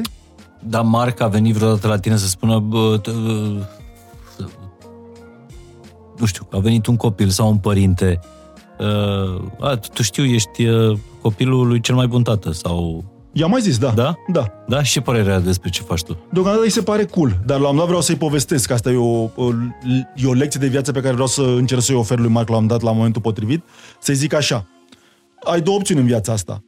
Poți să fii cunoscut ca fiind băiatul lui Alex Zanfir, orice voi realiza eu până uh-huh. atunci, și al Iuliei Zanfir, sau poți să faci niște lucruri astfel încât noi să fim cunoscuți ca părinții lui Marc Zanfir. Ceea ce faci tu, eu ca părinte, voi încerca să uh, voi fi acolo de alături de tine orice ar fi și voi încerca să-ți asigur confortul încât să poți să iei ce decizie vrei tu. Tu știi ce vrei. E ok și una, dacă e ok pentru tine să fii copilul unora care au făcut mai multe lucruri la tine, a ta s-a putut. E ok. Dar poate vei vrea să fii mai bun decât noi. Cred că dacă reușim să facem chestia asta, știi, să-i motivăm pe copii astfel încât să facă un pic mai mult decât uh, am făcut, au făcut părinții noștri pentru noi, iar cred că e o definiție corectă a unui părinte bun. Auzi, dar tu nu faci chestia asta și dintr-un ușor uh, egoism, adică uh, ai, ai o conversație cu copilul tău, cu copilul tău, cu copilul tău interior, da, uh, la 10 ani, care nu era îmbrățișat, nu îi se spunea te iubesc, nu avea nimeni încredere în el, nu, nu e un, sort de, un ușor egoism? E aici? foarte mult egoism. Cu siguranță că e foarte mult egoism. Cred că de multe ori ca părinte suntem, ca părinți suntem foarte egoiști și în cazul meu este și uh, îmi recunosc chestia asta. Ceea ce însă am început să fac și îmi place foarte tare de, de ceva vreme este din când în când când fac ceva care mi iese, Așa. orice ar fi, mă opresc puțin, mă uit în stânga sau în dreapta și mi închipui că e Alexică de 10 ani acolo. Și mă uit la el și mi închipui că zâmbește la mine și mă face să mă simt foarte bine chestia asta. Și să zic, bă, cred că în momentul ăsta ai fi, ai fi mândru de, de ceea ce ai ajuns. Tare. Tare. Și Alexica ăla e îmbrățișat practic de un super băiat pe care îl cheamă Marc, face basket, exact ce a făcut și Alex când era mic, nu? Da, uite, vezi asta cu basketul, mă întreabă multă lume. Zice, bă, nu știu ce cum e cu Marc cu basketul. Și eu le spun mereu o chestie pe care am învățat-o de la Iulia. Încă nu știm sigur, și nici el nu știe, dacă Marc face basket pentru că vrea el sau pentru că n-am putut să fac eu. Nu știu dacă este dorința mea uh-huh. sau dorința lui. Și atunci, de câte ori îmi spune nu vreau la basket, este nu mergi, tati. Câte întrebări ai zis că sunt aici? Sunt peste o mie de întrebări Cred în testele da. astea? Da? O mie de întrebări? În jocuri, care... nu teste. Am zis teste? Da, vezi ce tare? Vezi ce înseamnă... Vezi, ai, ai simțit ca da. și cum am, am fost la un test astăzi. Nu, nu, nu, nu. Când, când e cu întrebări, brusc... Fiecare minte da, se duce în altă parte. Reflexul merge către test. Lucrări, teze, bine că n-am zis teză. Deci peste o mie de întrebări în aceste... Probabil că da. În, în aceste jocuri. Care este cea mai importantă întrebare dintre toate? Um, hmm, ce întrebare mișto. Uite, o să spun una, cea mai importantă întrebare dintre toate, încă nu am scris-o. Următoarele două jocuri pe care aș vrea să le scot, unul se numește Ce este și Cine este de genul, ce este feri, ce, cu ce este va fi, ce este fericirea, e prima oară când zic chestia asta, de ce este exclusivitate, uh-huh. ce este fericirea, ce este tristețea, ce este invidia. Vreau să fac un joc cu chestia asta, că mi se pare important pentru copii și pentru adulți.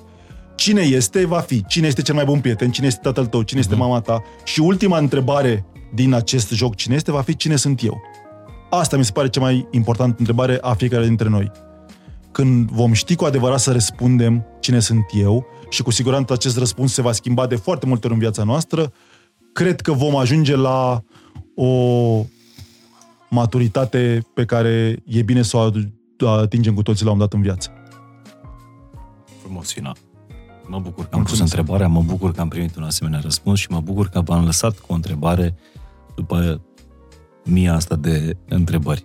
Cine sunt eu? Mulțumim fain, Alex.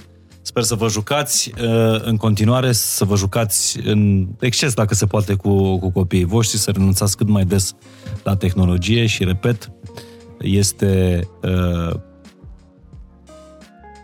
această încurajare pe care tocmai partenerul acestui episod, Orange, o face 1 iunie, o zi pe an, cât vă costă să lăsați jos telefoanele mobile tot ceea ce înseamnă ecran, tot ceea ce înseamnă uh, conectivitate și de la conectivitate să treceți la conexiunea adevărată, care este uh, cu oamenii de lângă voi, cu cei dragi.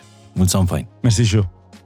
A fost fain și simplu. Dacă aveți și voi de răspuns la întrebările pe care ne le-am pus astăzi, răspundeți în, uh, în comentarii. Dacă aveți de dat întrebările astea mai departe, uh, share acest, uh, acest podcast. Dacă nu, vă mulțumim oricum. A fost fain și simplu.